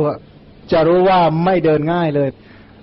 เป็นที่จับจ้องมองดูของหมู่เทวดาและมนุษย์ทั้งหลาย จวบจนดับขันปรินิพานเป็นบุคคลที่หมูสัตว์เนี่ยคิดถึงหมูสัตว์ที่ฝักใฝ่ในการบรรลุธรรม ผู้ที่บรรลุธรรมทั้งหลายเขาจะนึกถึงพระพุทธเจ้า ตั้งแต่พระองค์ตรัสรู้ หรือแม้กระทั่งตั้งแต่บำเพ็ญประพฤติปฏิบัติจวบจนถึงทุกวัน พระองค์นี่เป็นอารมณะปัจจัยที่ยิ่งใหญ่จริง ๆ ต่อหมูสัตว์หมูสัตว์ทั้งหลายเมื่อจะนึกก็นึกถึงพระพุทธเจ้าอย่างขณะที่เรานั่งอยู่ตรงนี้ มีเสียงสรรเสริญพระพุทธคุณไม่ต่ำกว่าเป็นหมื่นคน ตอนนี้นะผู้ที่คิดถึงพระพุทธเจ้าไม่ต่ำกว่าหมื่น แต่จริง ๆ แล้วมากกว่านั้น เพราะถึงมนุษย์ไม่คิดถึงเทวดาทั้งหลายเขาก็คิดถึงหมู่พระอริยะทั้งหลายก็คิดถึงพระพุทธเจ้า พระองค์เนี่ยจึงเป็นบ่อเกิดแห่งคุณจริง ๆ การที่พระองค์เนี่ยเกิดขึ้นมาในโลกนี้ช่วยบรรเทาทุกข์ที่พระองค์ตรัสว่าสัตว์ผู้ไม่ลุ่มหลงเกิดขึ้นมาในโลก เกิดมาเพื่อประโยชน์เพื่อความสุข แก่หมู่เทวดาและมนุษย์ทั้งหลาย อย่างวันนี้เรามาถึงในสถานที่ที่พระพุทธเจ้าตรัสรู้นี้ก็นับว่า เราก็สั่งสมบุญมาไม่ใช่น้อย ในขณะเดียวกันหลายคนก็ มาหลายครั้งแต่ว่าครั้งนี้บางคนก็บอกว่าปีติทราบซึ้งมาก เพราะฉะนั้นรักษาศรัทธาปีติ วิริยะสติปัญญาเป็นต้นจนกว่าจะตรัสรู้ตามพระพุทธเจ้า มีผู้ใดอยากจะสอบถามอะไรบ้างไหมสนทนาอะไรเพิ่มก็ได้นะ มีเหมือนกับอ่าเสาหรืออะไรที่โผล่ออกมาจากดินอยู่เก้าหรือสิบตรงนั้นเนี่ยเขาทำอุทิศแต่ว่าที่ตรงนี้คือที่พระองค์จงกรม เขาสร้างเป็นที่จงกรมของพระพุทธเจ้าอ๋อค่ะอีกที่หนึ่งบางคนก็อาจจะคิดถึงว่าตรงนั้นเป็นที่ปักธูปปักเทียนเป็นต้น ก็สามารถมองได้หลายอย่าง แต่บางท่านก็ว่าจำลองที่จงกรม เพราะว่าอ่าคนจะได้นึกถึงว่าพระองค์นี้เสด็จเดินจงกรมอยู่เจ็ดวัน จะได้เวลาเห็นที่ตรงนั้นก็น้อมบูชาระลึกถึงตอนที่พระองค์จงกรมเจ็ดฉะวันั้นนเราก็บูชาตรงนั้นด้วยใช่ไหมคะไปบูชาให้หมดนะว่าไปก็กราบให้มันทุกตารางนิ้วได้ก็ดีอะ เขาจำลองของจำลองยังไงก็ไม่เหมือนของจริง แต่ถึงยาวหรือใกล้ก็ตามพระองค์เนี่ยเก้าหนึ่งเก้าเนี่ยเก้าได้เป็นล้านโยชน์ไม่ต้องแปลกใจหรอกพระองค์ปรารบว่าจะก้าวเหยียบตรงไหน จะเหยียบตรงนั้นพอดีมองเหมือนคนก้าวปกติด้วยนี่คือพุทธานุภาพด้วยบารมีที่พระองค์บำเพ็ญมา ดาวดึงเนี่ยพระองค์เดินสามก้าวถึงเลย แค่ก้าวไปธรรมดาเนี่ย เหมือนปกติเนี่ยถึงเลย อันนี้คือผู้มีบุญนี่เขาเป็นอย่างนั้นจริง ๆ ให้รู้เถอะว่าพระพุทธเจ้าเป็นอัศจรรย์บุรุษ อัภูตธรรมบุรุษ เป็นบุรุษที่น่าอัศจรรย์ที่สุด ที่เรียกว่าน่าอัศจรรย์ เพราะเกิดมาเพื่อช่วยดับโศกแห่งหมูสัตว์ทั้งหลาย การที่พระพุทธเจ้าเกิดขึ้นมาในโลกหมูสัตว์หายโศกไปเท่าไหร่แล้ว อย่างเราเราทั้งหลายถามว่าถ้าเราไม่ศึกษาคำสอนเลยนะ ตอนนี้เราทำอะไรอยู่ ไม่แน่นะอาจจะนั่งร้องไห้ก็ได้ เพราะว่าไม่ใช่ว่าชีวิตเราจะสมหวังมาดังที่ใจเรานึก อย่าไปคิดว่าชีวิตถ้าเราไม่ศึกษาพระธรรมแล้วเราจะได้อยู่อย่างสุขสบายไม่ใช่เลย แล้วสภาพจิตเราจะเป็นยังไงล่ะ ดีไม่ดีอาจจะจุติไปเกิดในอบายแล้วก็ได้ ใครจะไปรู้ วันนี้เนี่ย ตอนที่พระอาจารย์สาธยายที่พระสารีบุตรกราบลาพระพุทธเจ้า ดิฉันคนหนึ่งแหละที่เบรกไม่อยู่เลย น้องม้วยคนหนึ่ง แล้วก็คุณอุไรวันด้วย อารมณ์อย่างนี้ไม่ควรจะเกิดขึ้นหรือยังไงคะ หรือว่ามันเป็นโมหะหรือโทสะหรือยังไงคะถ้าเป็นส่วนนี้ก็ของมาไม่วิจารณ์ดีกว่านะเพราะว่าปีติของบางคนก็มีน้ำตาออกมาเหมือนกัน แต่ก็ดูเอาว่าโทมนัสหรือโสมนัสก็ดูสมุทฐาน ถ้าโทมนัสก็ไม่ดี แต่ถ้าถามว่าโทมนัสเพราะอาศัยเนคขมมะก็ดีกว่าโทมนัสอาศัยกาม เราต้องดูสภาพจิตเหมือนกันว่าที่เราเบรกไม่อยู่เนี่ยก็ต้องดูว่าอาศัยเรือนหรืออาศัยเนคขมมะ ถ้าอาศัยเรือนก็ไม่ดีเท่าไหร่ อาศัยเรือนก็คืออาศัยวัตถุกรรมอาศัยวัตถุคือขันห้าที่เป็นวัตถุกรรมมองในแง่วัตถุกรรมทั้งหลายเนี่ยอันนั้นเรียกว่าโทมนัสอาศัยเรือน ซึ่งตรงนี้ก็มีนะในมิลินทปัญหากล่าวถึงน้ำตา มีสองอย่างเลยน้ำตาที่เป็นยากับไม่เป็นยา น้ำตาที่เสียใจเพราะเรื่องวัตถุกรรมทั้งหลาย อันนี้ไม่ใช่ยา เป็นไปกับปีติปราโมทในกุศลธรรมอันนั้นน้ำตาเหล่านั้นก็เป็นยา ทุกท่านที่มาบูชาสังเวชนียสถานนี่ครับก็จากการที่มีศรัทธาเป็นเบื้องหน้า วันนี้ไปเห็นที่พุทธกยาก็ต่างคนก็ต่างหลั่งไหลมาที่จะมาบูชาพระสัมมาสัมพุทธเจ้าเนี่ย เห็นศรัทธาของแต่ละคน แต่ว่าพอพิจารณาถึงอินทรีห้าเนี่ยครับ อินทรีทั้งห้าเนี่ย อารมณ์ตอนที่จะเจริญเนี่ย อารมณ์มันต่างกันหมด แต่ว่าตอนที่ประชุมกันเนี่ย อารมณ์ไปเหมือนกันก็คือ ถ้าพร้อมก็คือมีพระนิพพานเป็นอารมณ์ใช่ไหมครับแต่ว่าตอนอบรมเจริญเนี่ยเหมือนว่าเจริญแยกกัน แต่ความจริงแล้วศรัทธาวิริยะสติสมาธิปัญญาเขาเกิดพร้อมกัน ขณะที่กุศลจิตเกิด ถ้ามีความเข้าใจ ขณะนั้นก็อินทรีย์ทั้งห้าก็มี แต่ว่าเวลาที่อบรมแต่ละครั้ง อย่างเช่น อย่างการเจริญพุทธานุสติเนี่ย เน้นไปว่ามีคุณของพุทธเจ้าเป็นอารมณ์ แต่ว่าศรัทธาเจริญ ไม่ใช่เป็นการเจริญสมาธิหรือว่าปัญญินทรีย์แต่ว่าเน้นที่ศรัทธา ถ้าพูดเปรียบเหมือนอย่างว่า ถ้าใครเคยปรุงอาหาร เวลาที่ใส่เครื่องเทศครบหมด มันก็มีทุกอย่างแล้วไม่ใช่หรือ เกลือก็มี แต่ทำไมจะต้องเติมเกลือ น้ำปลาในนั้นก็มีแต่ทำไมต้องเพิ่มน้ำปลาขึ้นมา เพราะอะไร ทั้งที่ไหนนั้นเนี่ยก็มีหมดอยู่แล้ว แต่ทำไมจะต้องค่อยๆเพิ่มขึ้นอีกเรื่อยๆ ก็คือเพิ่มจนกว่าจะกลมกล่อม กุศลธรรมก็ลักษณะนั้นก็เพิ่มจนกว่าจะกลมกล่อม ถ้ากลมกล่อมเพียงพอก็เป็นอมตะก็เหมือนกับยาเนี่ยนะยาในหนึ่งเม็ดอันนั้นมากอันนี้น้อยจะต้องค่อยๆ เพิ่มอันนั้นจนกว่าจะพอดีก็เป็นอมตะโอสถ มักมีองค์แปดก็ลักษณะเดียวกัน ปรุงจนกว่าจะกลมกลืนกันพอดี ทีนี้กว่าจะปลมปลืมในช่วงที่รู้ว่าอะไรขาดล่ะทำไงก็ต้องเพิ่มทีละอันเพราะไม่มีเครื่องเทศที่ไหนที่อยู่ประชุมกันเททีเดียวแล้วพรวดหมดเลยใช่ไหมก็ต้องค่อยๆเสริมทีละอย่างเสริมทีละอย่างจนกว่าจะพอ อยากให้ท่านแสดงอารมณ์ของการเจริญอินทรีย์ห้าตอนที่แยกประเภทเนี่ยนะครับ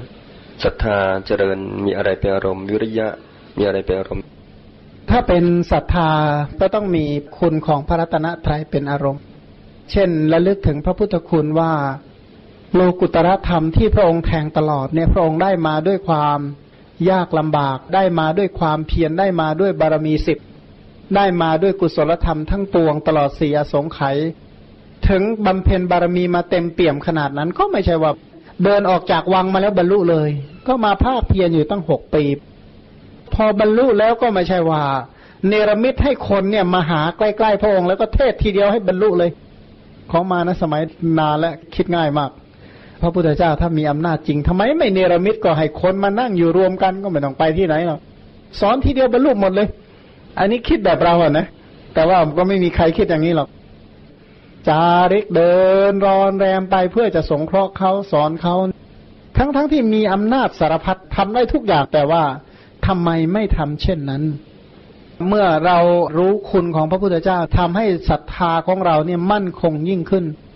รู้คุณของพระองค์แล้วทำให้เราเชื่อมั่นในสิ่งที่พระองค์สอน มีศรัทธาว่าธรรมะที่พระองค์ตรัสรู้ มีผู้ปฏิบัติบรรลุจริง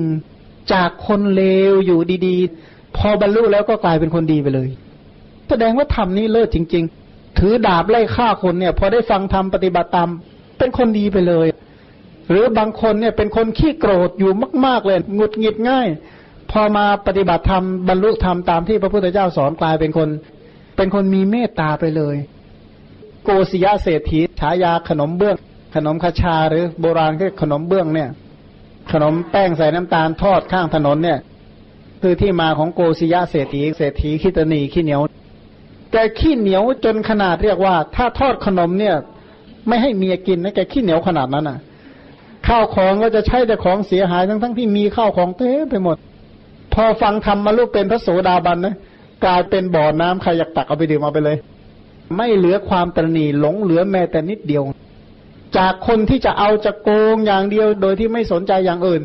เป็นนักให้ทานตัวยงเลย จากบางคนที่หมกมุ่นในกิเลสกามเนี่ยมากออกบวชสละได้ทุกสิ่งทุกอย่างเนี่ยแสดงว่าธรรมะนี้น่าอัศจรรย์มาก ก็ระลึกถึงความน่าอัศจรรย์ของพระธรรมระลึกถึงความปฏิบัติดีของพระอริยสงฆ์ทั้งหลายที่มักน้อยสันโดษก็ทำให้สัตทินรีก็มีกำลังมากยิ่งขึ้น จนกว่าการเจริญพุทธคุณธรรมคุณสังฆคุณ เจริญได้ในทุกหนทุกแห่งและทุกอารมณ์ดังที่กล่าวนะถ้าใครเพ่งว่าพระอรหันต์เนี่ยไกลจากกิเลส กิเลสเนี่ยถ้าราคะมันเกิด เพราะคิดยังไงราคะเกิด ยังไงก็ต้องคิดโดยสุภาพนิมิตใช่ไหมตัณหาจึงเกิด พระอรหันต์ท่านไม่คิดว่านั่นเป็นสุภาพนิมิต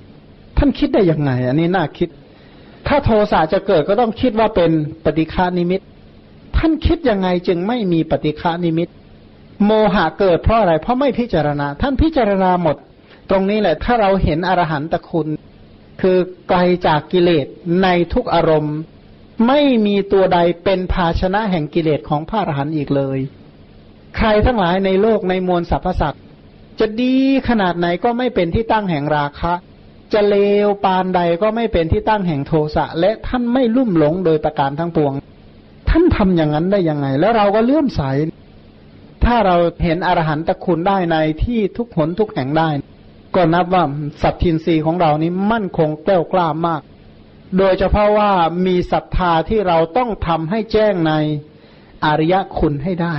อย่างนี้แหละเรียกว่าเป็นผู้ที่มีศรัทธาเลื่อมใสในอริยคุณ โดยเฉพาะโลกุตระคุณทั้งหลาย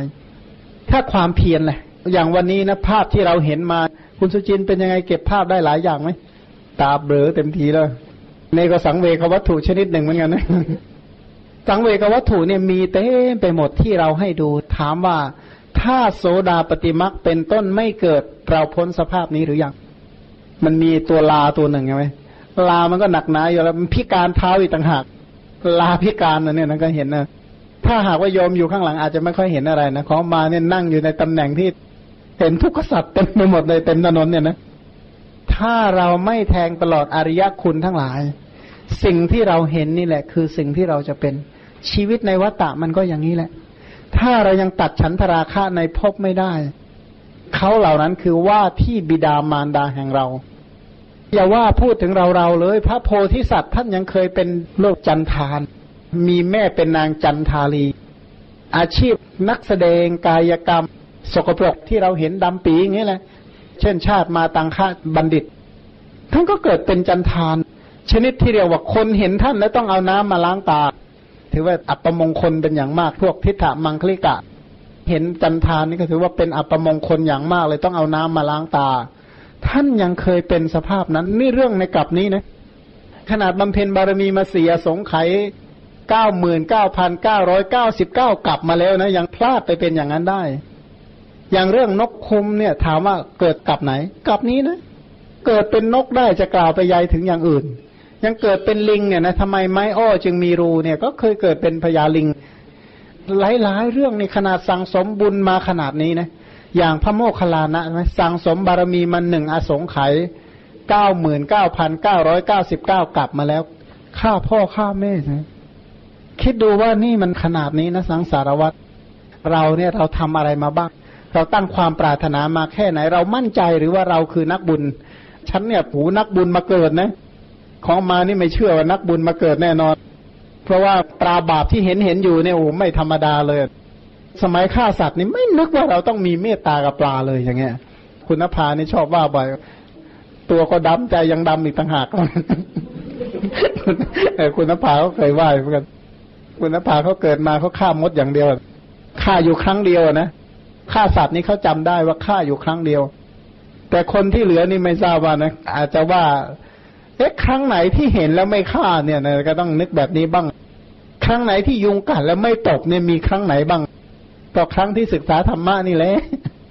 ก่อนหน้านี้เนี่ยยังไม่ทันกัดเลยนะเห็นว่าวิ่งตบแล้วอย่างเงี้ยนะก็ลักษณะนั้นนะบางคนเนี่ยนะอยู่ในห้องนะถ้าไม่ได้ตบก่อนเนี่ยนอนไม่หลับได้ยินตัวเดียวเนี่ยต้องตบซะก่อนให้มันตายก่อนนะจึงจะนอนหลับบางคนนี่เขาเป็นอย่างนั้น แต่ถ้าผู้ที่สั่งสมบุญมามาก อัธยาศัยเขาดีเขาก็ไม่น้อมไปเพื่อทำบาปแต่อย่าลืมนะกรรมบทมีตั้งสิบข้อมันไม่ได้มีข้อเดียว คนอาจจะดีอีกเรื่องหนึ่ง แต่เลวตั้งหลายเรื่อง บางคนนี่เลวเรื่องหนึ่ง แต่ก็ดีตั้งหลายเรื่อง เนี่ยชีวิตในวัฏฏะมันก็เป็นอย่างนี้ เพราะฉะนั้นวัฏฏะที่อยู่ด้วยความทุกข์ความยากความลำบากมันก็อย่างนี้แหละ ไม่หลุดอันหนึ่งก็อันหนึ่งอะนะคือ หมายความว่าหลุมบ่อมันเยอะหลุมอบายก็เยอะ ไม่ทำอันหนึ่งก็อันหนึ่งอีกจนได้ ถ้าหากว่ามันพิจารณาบ่อยๆ ทุกอย่างคือสังเวควัตถุ อย่างที่เรียกว่าถ้าอดีตชาติสั่งสมสาธยายเกสาโลมานะขาตันตาตะโจมาดี เห็นผมงอกอยู่เส้นเดียวก็ออกบวชแล้ว พูดอย่างนี้มันกระเทือนหลายคนนะเพราะมันตาเข้าไปครึ่งหัวอะไรอย่างเงี้ยนะก็ยังเฉยเลย ถ้าสาธยายมาดีเนี่ย เห็นอะไรนะผมขนเล็บฟันหนังเนี่ยเห็นกาเนี่ยมันเหยียบผิดที่ไปหน่อยนี่ก็เริ่ม จะต้องออกบวชได้แล้วอยู่ไม่ได้แล้ว มันไปเหยียบที่ขอบตาได้ ตีนกาเนี่ยมันไปรอยทั่วไปหมด ก็เลยสังเวชในวัฏฏะเนี่ยเป็นอย่างมาก บางคนเนี่ยเห็นคนอื่นตายเนี่ยทางนี้ก็เดือดร้อนเนี่ยจะต้องพระพุทธพรหมจรรย์ให้ได้สำหรับผู้ที่สั่งสมอัธยาศัยมา แต่ถ้าผู้ไม่ได้สั่งสมอัธยาศัยมาล่ะเขามาเชื่อในเรื่องการปลูกฝังมา คือตั้งอัตตาสัมมาปณิที่ไว้นานแล้วบอกว่าคนอื่นเขาทำบุญมาเยอะก็ช่างเขาเถอะเขาเป็นผู้มีบุญ แต่เราจะขอทำบุญก่อน ขอเอาของที่มันเห็นเห็นก่อนนะของอดีตเราไม่รู้ว่าเราทำมามากทำมาน้อย ถ้ายกให้ของเก่าไปหมดเราว่าอดตายแน่งานนี้ เพราะฉะนั้นขอเอาอันใหม่นี่แหละ อันไหนพอทำได้ก็จะทำอันนั้นก่อน ก็เชื่อเรื่องความเพียรมากกว่าเชื่อบุญเก่าว่างั้นเนอะคือบุญเก่าก็ไม่ได้ปฏิเสธว่าไม่มีอยู่จริง มีอยู่จริง แต่ปัญหาว่าไม่ค่อยเชื่อว่าเราทำมาดีสักเท่าไหร่คือบุญเนี่ยมีผลให้ผลเป็นสุขจริง แต่ไม่แน่ใจว่ามันทำมาเยอะหรือเปล่า เพราะฉะนั้นไอ้ที่เห็นเห็นเลยคือทำใหม่เอาไว้เถอะพอมามาปุกเพกตปุญญาตานะเวลาคนอื่นอธิบายก็บุญเก่าอดีตชาติ แต่ข้อมาบอกว่าจะทำวันนี้ให้มันเป็นบุญเก่าของวันต่อๆไปนี่แหละ เดี๋ยววันหลังจะได้นึกออกว่าเออเนี่ยเราทำบุญเอาไว้แล้ว ก็หวังโครงการระยะยาวหน่อยนะสมมติถ้าวันนี้พูดอริยสัจพูดคำสอนพระพุทธเจ้านะอีกสิบปีนะมานั่งยิ้มเลยนะโอ้เราก็ทำบุญเก่าไว้เยอะเหมือนกันนะ ต้องโน่นนะคิดไว้อีกสิบปีนะนะค่อยมานึกถึงอย่างเงี้ยนะสงสัยจะโสมนัสไม่ใช่น้อยอย่างเงี้ยนะก็ต้องโน่นนะคิดว่าไอ้ที่ทำทำอยู่นี้จะได้เป็นบุญเก่า แล้วหลายท่านกำลังทำบุญอยู่นี่สมมติว่าไม่กี่วันข้างหน้าจะจุติแล้วนะ สิ่งเหล่านี้ก็จะเป็นบุญเก่าของชาติหน้า พยายามคิดว่าสิ่งนี้นะ จะเป็นปุกเพกตปุญญาตาของบุญเก่าต่อไป ทุกอย่างถ้ามองให้เป็นสังเวกวัตถุนี่เป็นสังเวกวัตถุได้หมดเลย แต่ว่าต้องเป็นคนที่คิดเป็นหน่อยนะ ถ้าคิดเป็นไม่ค่อยยากเท่าไหร่ มองทุกอย่างเป็นสังเวกวัตถุได้หมดเลย มองอะไรมั่งไม่เป็นสังเวกวัตถุ อย่างผู้การนี่เห็นโรงแรมปั๊บเนี่ยสังเวกวัตถุผู้การเลยแล้ว คนอื่นไม่รู้นะ แต่ว่าผู้การเนี่ยเขามาเชื่อเลยว่าเป็นสังเวกวัตถุได้ ของผู้การเนี่ยได้จริง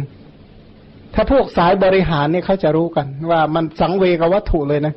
มันมหาภาระ มันมหาภาระจริงๆนะเจ้าของโรงแรมเขาต้องเอาเรื่องพวกเราที่มาพักเนี่ยเข้าไปคิด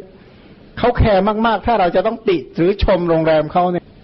เขาแคร์ต่อความรู้สึกของลูกค้าเขามากเพราะถามว่ามันเป็นมหาภาระขนาดไหน อย่างซาสีเนี่ยนะโอ้โหเนี่ยสามสิบหกคนเนี่ยซาสีต้องมานั่งเนี่ยคนนั้นคิดอะไร ก็พอใจหรือเปล่ามันนึกยังไงนะมันไม่ได้เดือดร้อนซาสีคนเดียวมันเดือดร้อนถึงโน่นราชูอีกต่างหากเนี่ยนะ มันเดือดร้อนไปหมด คนขับรถก็เหมือนกัน เดี๋ยว คนข้างหลังโวยวายมาก คนขับรถก็เดือดร้อนนะคือเป็นอย่างนั้นจริง ๆ ว่าสังสารวัตรถ้าหากว่ามองทุกอย่างให้เป็นที่ตั้งแห่งความสังเวชก็สังเวชจริง ๆ แต่ว่าคนที่จะรู้จักมองอะไรสังเวชคนเหล่านี้เนี่ยนะเขาเป็นคนนักคิดเขาเป็นนักตรึกมาก ๆ คือเขาไม่มองอะไรอยู่แค่จักขูวิญญาณอย่างที่ว่า ให้หยุดแค่ภาษาใช่ไหม